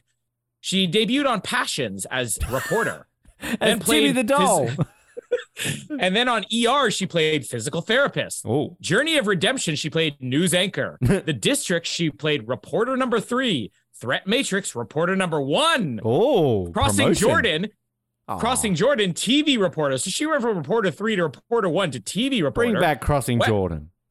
the West Wing, she played ATF anchor, Oh. and then came back on the West Wing and finally played a character with a name, Michelle. Ah, yes. Then had 24, where she played Agent Drake, followed by Conviction, where she played reporter, and lie to me where she played reporter number two. So this this person went from reporter three, reporter one, reporter, anchor, agent Drake, reporter, reporter two, and then said, I'm giving up. I'm going back down the report. I am not going to be back down to reporter three again. I am giving up. You- I am out of this acting. You know thing." the, the fact we've all been trolled. Her actual character name is Michelle Drake, and it's just a career progression. So she started, and because she's Drake, she started from the bottom, and now she's here. She just basically walked away up Drake reference, haha. Um, and then Colin's googling, is that a Drake lyric? Proud Canadian. Canadian. I sh- I'm Canadian. I should know this. Wow, we could not be more white right now. Googling Drake lyrics. Started from the bottom. Now I'm. Oh, Drake lyrics. I get it. Um, it's literally Michelle Drake. Oh, yeah, Casper agrees. So, He, he knew. yeah. He, he knows Drake. Ca- Casper's a Drake fiend. Yeah. He fucking hey, always go out. back upstairs. Go listen to some Casper. Drake, Mommy will play a Drake song for you. You're lucky she'll play the Weeknd too. Oh. You know what's funny? I, I was I was going through um all like the number one. hit- I'm like, are Canadian artists even getting played in Canada anymore? And I found like every single year, there's three artists who guaranteed to have a number one single in Canada: Justin Bieber, The Weeknd, and Drake. No other Canadian artist hit number one in Canada outside of those three. Oh, poor Celine. What happened to her? I mean, we know what happened to her husband. Oh. Hi, Casper. Hi, Casper. Casper knows what happened to Celine. That's Casper, go upstairs. Go upstairs. I'm also seeing here that currently the number one single in Canada is Flowers by Miley Cyrus. Um, Not Canadian. And also, Jesus, you, this song is still in the top charts in Canada. I'm good. Blue, David Guetta and Bebe Rexha, a great song. Great uh, updated version of Blue by Eiffel 65. But 21 weeks in the chart, Canada? You really don't like new music, do you? Just stick to the same one. What's our number one single? Someone from ABBA. Miley Cyrus. So there you go. Um, as it was by Harry Styles, 42 weeks and it's still number 10 on the charts. Listen to new music, Canada. Uh, Casper, come down and listen. This is, I don't know what Colin's doing. He's like putting his hand I'm trying to shoo him because I don't know if he's actually turned on the treadmill and he's gonna fly into the the, the Shoo closet him. door. Shoo him. Go upstairs. He's not a Shoo, fly. Casper. shoo. Casper, please go upstairs. I want to get into Ben's singles apartment building now. I can't deal- yeah, that's great. Yes, touch the microphone. Any other damage you want to cause down here? Hi, Casper. Hello. I like your exercise, Matt. This is fantastic. Casper's loving it. He's going to be a TV star. He's Oh. going to be freaking Michelle Drake. do you, do Yeah, no, you can go upstairs now. Okay, please. God, he's literally Oh. crying. he's like, you Uh, can go upstairs. He says, "Already, get set, go!" And he's running on a treadmill. oh my god. I, I'm gonna send this to all like the parent councils of Canada. Um, no, the condom advertising agency. They should just use this as like. Or you really need to go upstairs. He's literally. Casper just won. Yes, Oh. go uh, upstairs and celebrate your win with mommy. I don't think I've ever seen Colin this close to literally crying. Just like, go away, Casper. Oh, I don't even know what he's doing. I really, I really want in like 20 years' time, or like, well, less than that, on his 21st, to just play this clip to Casper. Casper, that's how And much now he's taking him. my medals off the wall. he just won the race and he's wearing a medal. Yay. You know what Casper says about that? It's a winner. Now you go show that to mommy, okay? How the hell have we gone from this episode from being so serious about the death of a beloved 24 actress to talking about one of the most iconic episodes of all time to talking about Michelle Drake, the songs of Canada, um, bush bunkers, and we still haven't even got to the best part of this episode.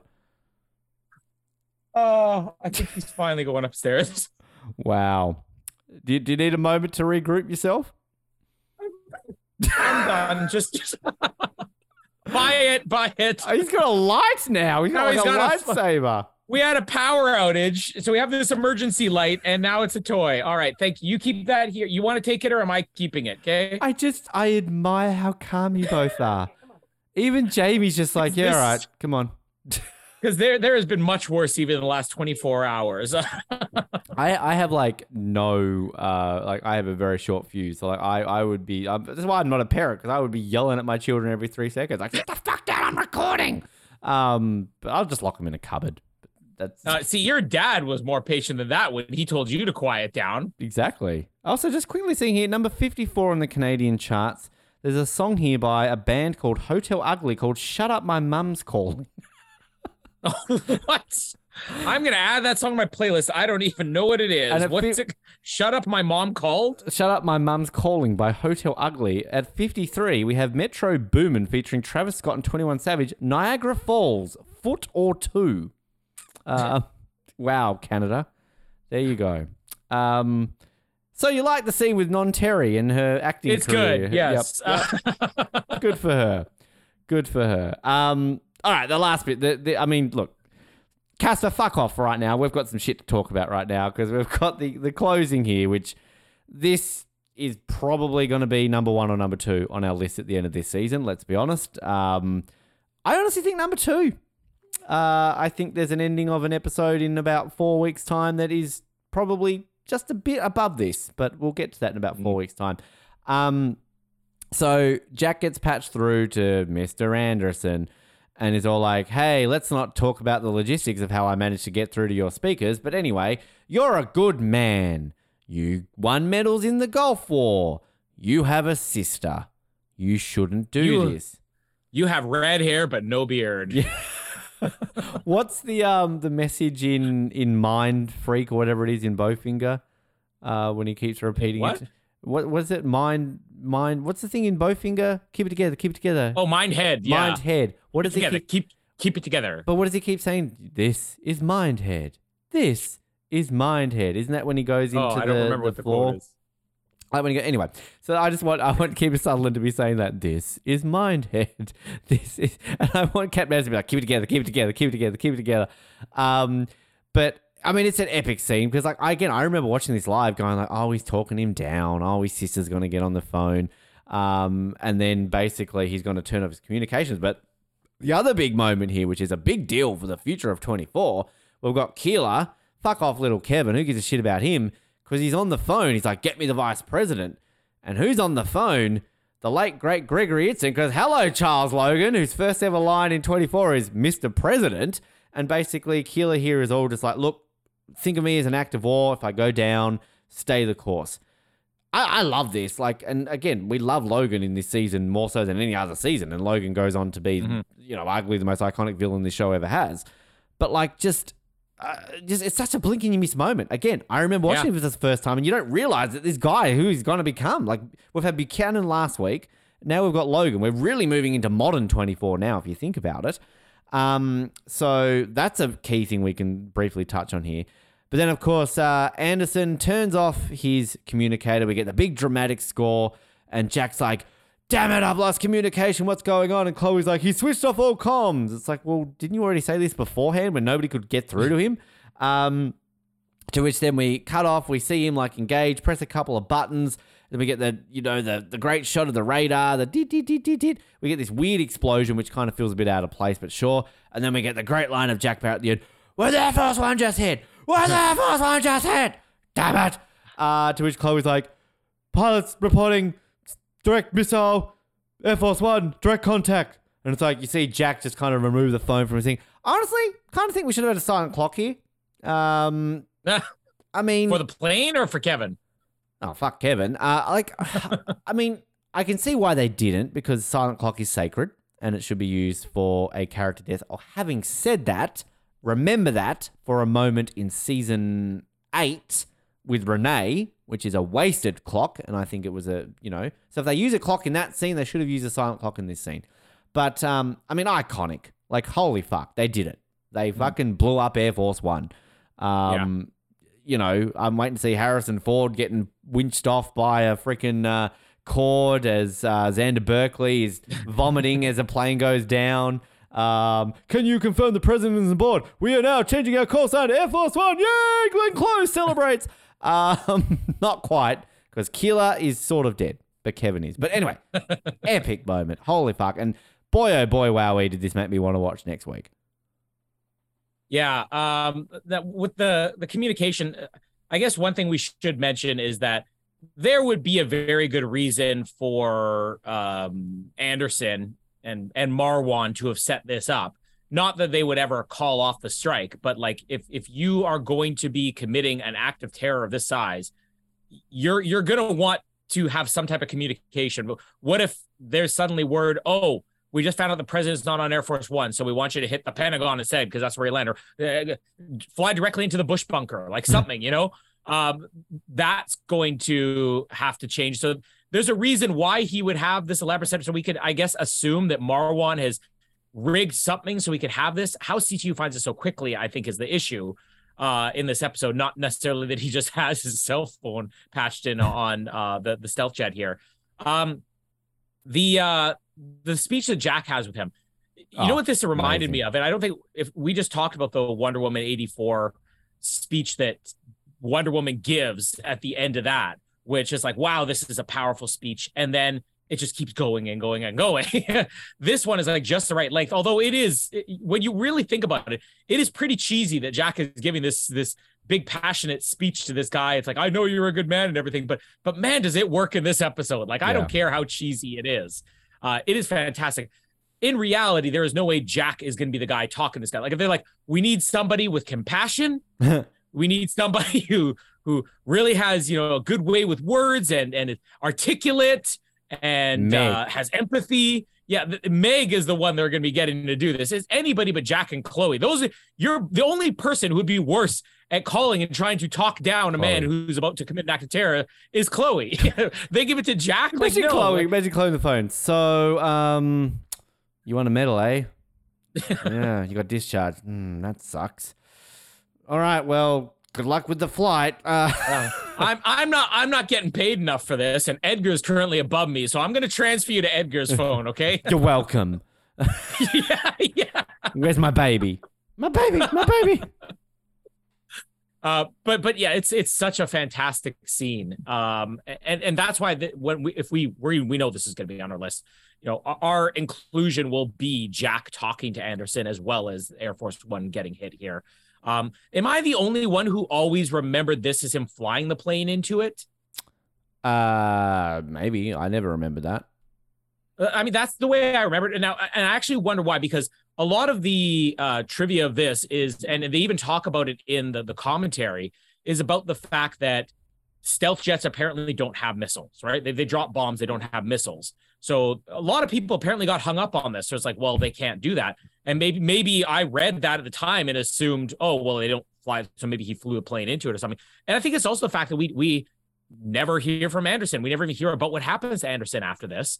Um, he got Behrooz. Did, uh, well, he did, but I think I think don't they mention that they they shot him down? I think they mentioned that. Yeah, I don't week. I don't remember, but I thought but they do. that they mentioned they shot these, him down. All this trivia on the episode keeps saying, "Oh, his fate is left, you know, uncertain or whatever." Um, but you don't really care. I think I just assumed that you know, oh, he's dead, either because you know maybe he was caught in the explosion as well, or they shot him down afterwards. Yeah, like nobody's gonna assume, well, this guy got away and he's living on a beach somewhere with you are Daniel Craig. Sorry to interrupt. You are correct. He says Anderson's fate was also left unknown. Uh, he's never yeah. seen or directly mentioned after this episode. Dialogue implies he had a cover planned for him, but mm. whether or not he was killed or returned fires, because yeah, we, we, they did get that mentioned. That I actually like that line when he says like, "Make sure my cover's in place because the whole world will be looking for me." I mean, that's literally a season in twenty four, finding the guy who shot down yeah. the pre- you know Air Force One. Yeah, I uh yeah, I think that also the fact that this is the terrorist season. I mean, they're all terrorist seasons, but like this one really the terrorist season with so many different um terrorist acts that they commit throughout this. I just assume, okay, well, if they're flying a plane, they're gonna fly a plane into something, you know. Mm. But this is a white man. He he gets to get away in the it's end. Not a building. Those fucking suckers yeah. in the trade centers, they deserve to die, but not in a plane. That's another thing, right? But uh, question I have for you is whether or not um, this was as big of a shock as the bomb in season two. Because I think the bomb in season two, oh. the fact they did that the first time is a bigger shock. I think what makes this more shocking now on a rewatch is that you know people are dying in this. uh, it's not just what they did. Whereas what they, they say casualties are in the single digits or something like that in season two. The poor Mojave Uh, Desert but- people that I mean, the Mojave Desert's fucked. It's got a plane crashing into it twice now. Season one. Cougars are uh, obliterated from the earth after. Yeah, no one uh, ever talks about the, two. the abuse Mojave Desert gets in 24, do they? yeah. Um, but uh, but yeah. I, I don't know. I would I would have said on first watch that the the bomb in season two is more of a shock. I would say on a rewatch, this still this holds up better than the bomb because you know there's casualties, and even those who live, you know that you're never going to hear from them again. would you say on a third watch it gets better? This is probably my fourth watch of this season. So I, I last time I would have said yes. Um, it's a great question. I think. I mean, look, it lumps into the big surprises that you don't think 24 is going to do, and they do. Um, yeah, look, I probably would go with the bomb. Just first viewing. I mean, uh, yeah, because I think the thing with the bomb, as we talked about, is that when you were told in the very first episode there's a nuclear bomb and it's going to go off today, you're straight away going to be like, oh well, at least we know Jack's going to stop it We know he's to find the bomb. and it's just it's even that level and i think the way that was handled which yeah it doesn't kill people but it's that image of the mushroom cloud it's the music it's kind of like palmer looking out of the window it's jack sort of seeing the flash it's always it's always in jack's reaction let's be honest jack Mhm. sells it he's terri dying the bomb this section when he puts the phone i think that the the reason i think Drake. Drake, exactly. I think it's it's more shocking with the bomb because you've you've got more time as an audience to kind of feel shocked. Whereas this, as shocking as it is, it's kind of it ends abruptly if you think about it. We get was Air Force One just hit? Was Air Force One just hit? Chloe's little speech. Jack removes the phone, and then it's straight away beep beep beep beep. At least with the bomb, you've maybe got like thirty seconds of that silent sort of like oh music to Mhm. which you're like, holy fuck. Um, so my long-winded answer is saying I'd say the bomb is slightly more shocking, but you've got a solid point. Like this still holds up. I think like, I mean they all hold up. The bomb holds up. This holds up. Terri's death holds up, and Chappelle's death holds up. I mean, is this more shocking than Chappelle's death? No, Mm. I would say no. Yeah, and it's not like you watch this show assuming, well, they'll never do that because there's certain things that you know they'll never they'll never do. Like I, I I've mentioned this on our speed recap the um the moment where the bus hits the the the baby carriage or whatever. Mhm. And I remember my mom shock and being disgusted and almost not wanting to finish watching the movie just because they played that trick. But like, and the audience knows you're not going to actually kill a baby like that unless it's a Deadpool movie, right? um, I would in my movies. Everything death is a baby. every- uh, but it- it's it's it's about uh, uh, the fact this is a TV show, it's not a movie, and the fact that it's 24. You know, at this point, there there's certain things you will and won't do. You should know, hey, they'll go there. They they they detonated a nuclear bomb. They should go there. But still, for some reason, there's some doubt in your mind that they would actually blow up Air Force One. yeah. And maybe it partly because, well, who's going to be president? Like we were just, you're not, you don't have enough time to think. It is that that buildup, like you said in in season two at the bomb. We had enough time to digest that that David Palmer and everybody was looking out the airplane window. Oh, you'll be able to see a nice shot of the explosion out the right side of the aircraft here. Whereas this, it's like, oh, we we still have a chance to stop it. You're thinking they're going to stop it, and they don't. And I think the the thing that, and this is what we should, one thing we should point out with why these work now, and that why, you know, make the most of these because you know we're still at that phase where you've got things you can do to shock people. Whereas I think moving forward, I mean, season five is an exception, obviously. I mean, the fucking first episode, how many shocks do we get? Um, and we get some amazing scene. we get amazing shocks next season. Um, I think that kind of it dies after episode four of season six because there are Like sh- Kevin. yeah, because there are some shocks they go for which you can just so clearly tell they're trying to do, and they just don't work. And I think that I can think of a few brief ones in seven and eight that don't really work. There's some in nine that work for sure, and then don't get me started on legacy. But um, yeah, so like it's kind of like we're still at that period where these are effective, and you're gonna talk about these big moments. Um, and I I had this in my when I did my 24 of 24.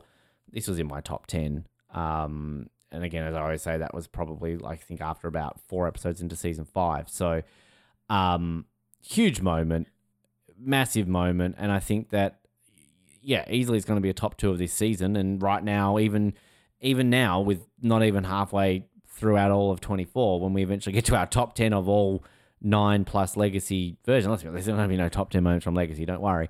But this might right now easily make the top 10 in the entire 215 episodes moments. There, um, there's only one other thing I wanted to mention is really hilarious. I, I don't, I don't think they were going for hilarious, but it made me think, oh, this could be so much funnier, even though it is like slightly dumb on. I think it's Michelle's part where they're talking about, oh, but but the, the plane, oh, I don't see it on the radar, and she's like, wait, maybe there's no stealth there, and then somebody says, well.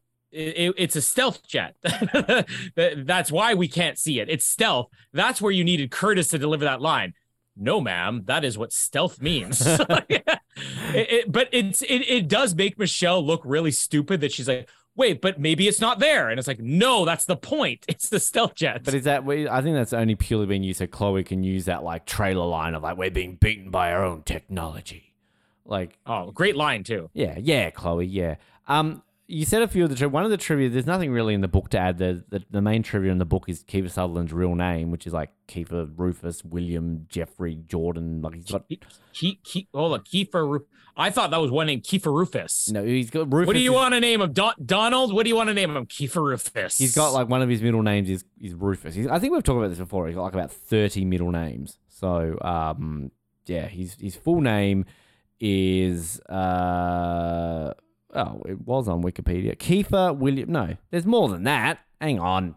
Come on, Wikipedia. Don't let me down. I'm gonna have to pull the book out now. Jesus Christ. What did I talk about books before?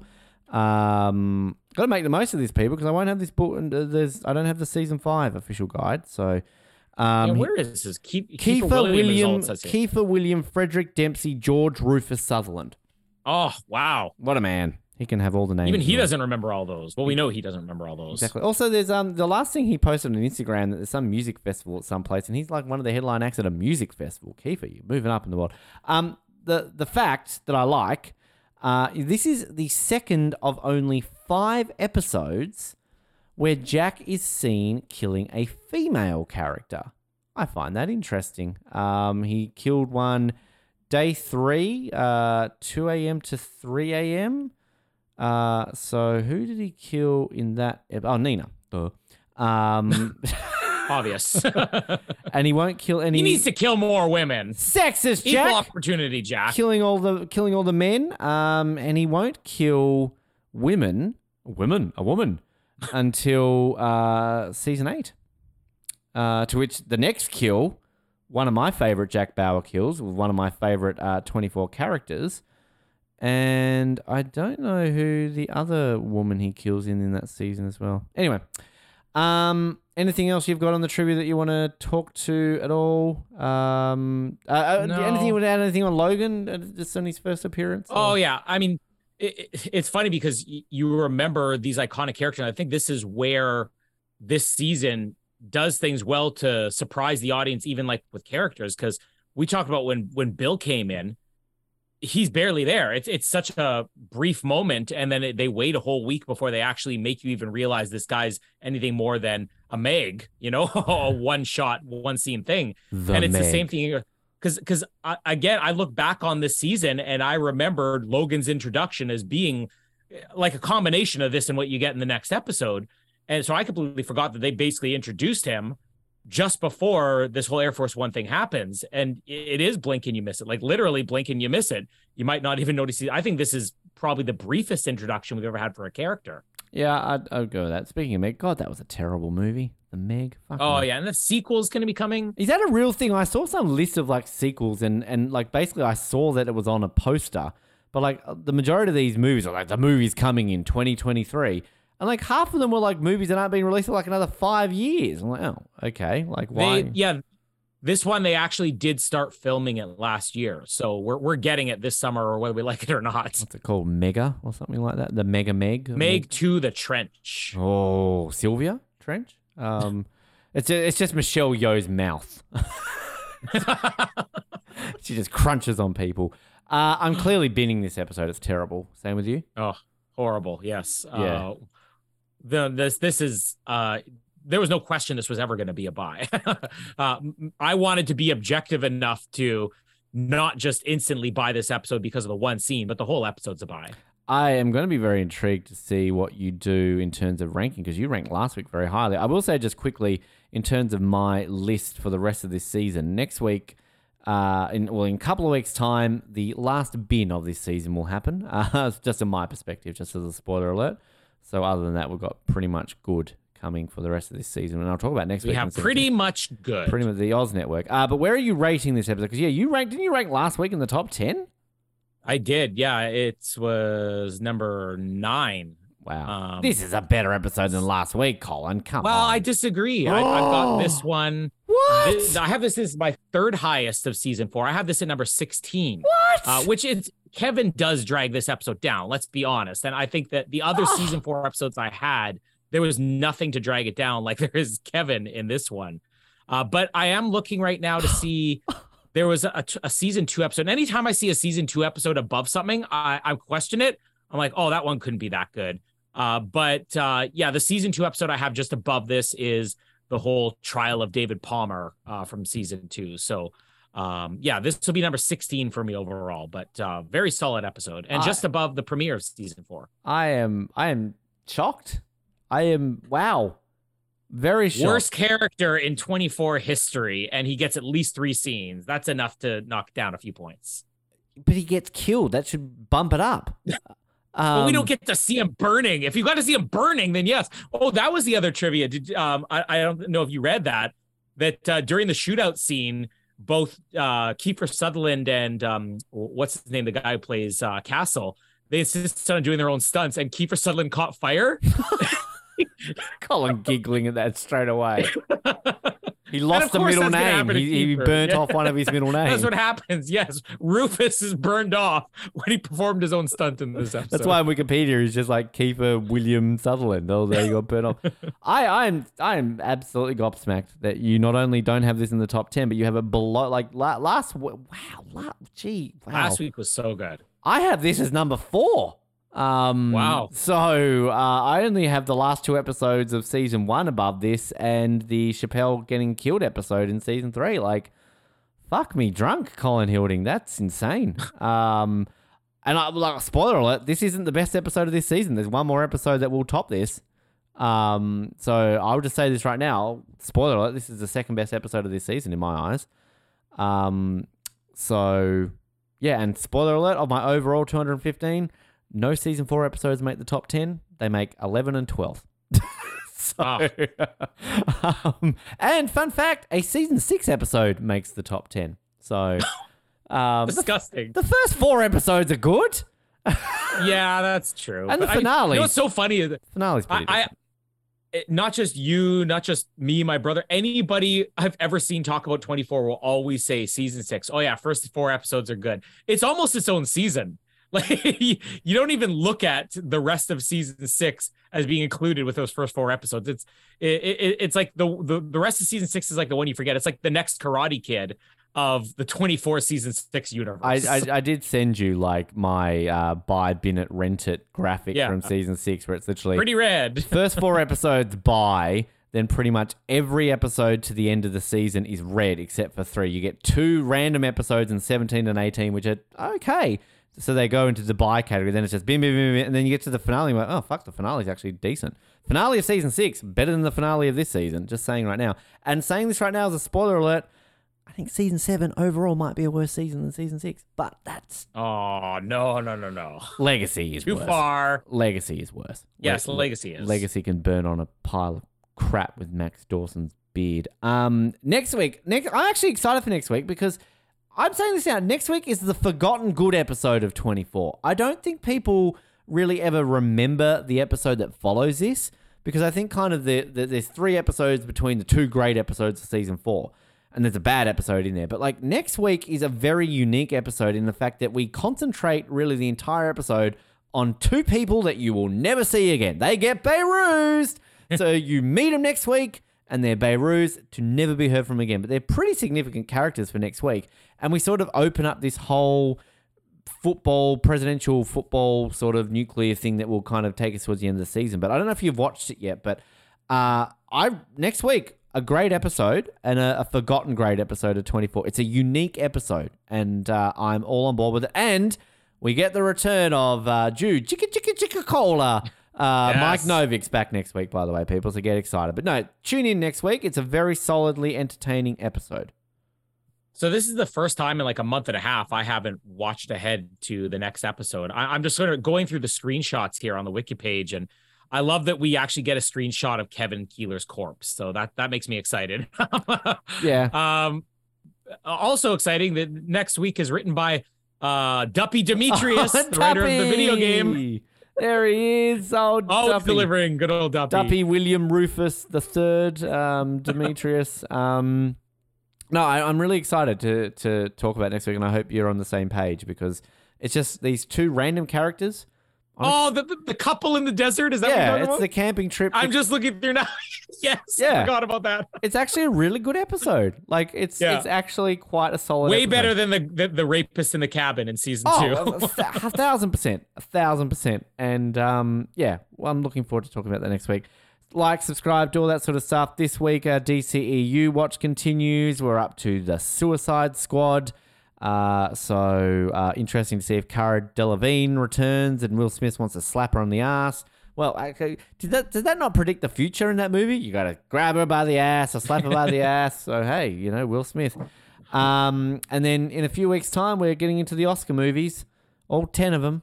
Um, I'm looking forward to women talking. Um, yippee! That's a Canadian one. That you better be excited. What what's the one? Canadian women talking. you posted a picture of like a raccoon on someone's head or something and said that this should win. Like what? Mo- what movie is that Everything, everywhere, all at once. Oh, is it that movie? I thought it was one of the other ones. Wait until you see Raccacoonie in Oh, everything, everywhere, all at once. Raccacoonie. It's Raccacoonie, yeah. I want to watch it right now. That's amazing. is that on Jamie Lee Curtis? No, no, it's on. Uh, he, he was he was uh one of the guys on Glee. Uh, it's the only other thing I've ever seen. One of the ones who isn't uh, dead. Um, there's like how many Yeah. are left? Uh, which one on Glee? Who is he on Glee? I don't know. He was the one of the Asians. Uh, I think the only Asian guy. Well, they only had two Asians. One was a guy and one was a girl. Are you assuming their gender, Colin? Um, wow. Again, I thought Noah was the racist on the show. One of the Asians. Uh, Max, you're listening. Tweet it out. Right. Come on. I know Raccacoonie by name, but the other guy's the Asian guy. you will love it. Sounds like a pasta. Uh, Raccacoonie. Oh God. Um, do all that. Uh, my name is Raccacoonie, and Colin, I'm scared. And my name is Colin, and my opening line just got Behrooz. Thanks for downloading this episode of the Oz Network.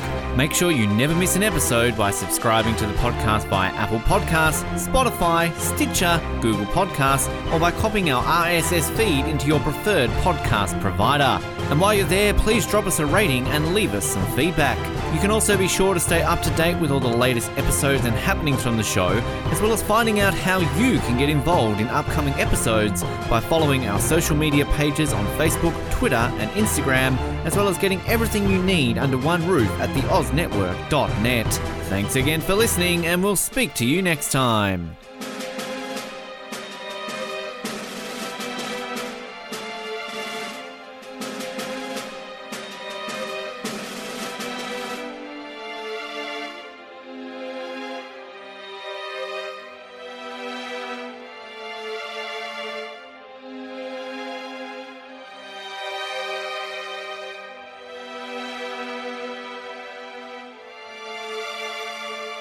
You like exclusive stuff? Yes, sir. Do you like having access to your favorite podcast hosts in a way like never before? Yeah, absolutely. Do you wish you had access to our old Survivor Oz episodes that you can't find anywhere else online? Oh, yeah! If you answered yes to one, two, or all of those questions, then get excited because the Oz Network is now on Patreon. That's right, your favorite podcast has jumped on the Patreon bandwagon to enable a better listening experience for you, our listener. For more details, simply head to www.patreon.com forward slash OzNetwork, where you can sign up for as little as $3 a month. It'll be the best decision you make since that last bad one you made.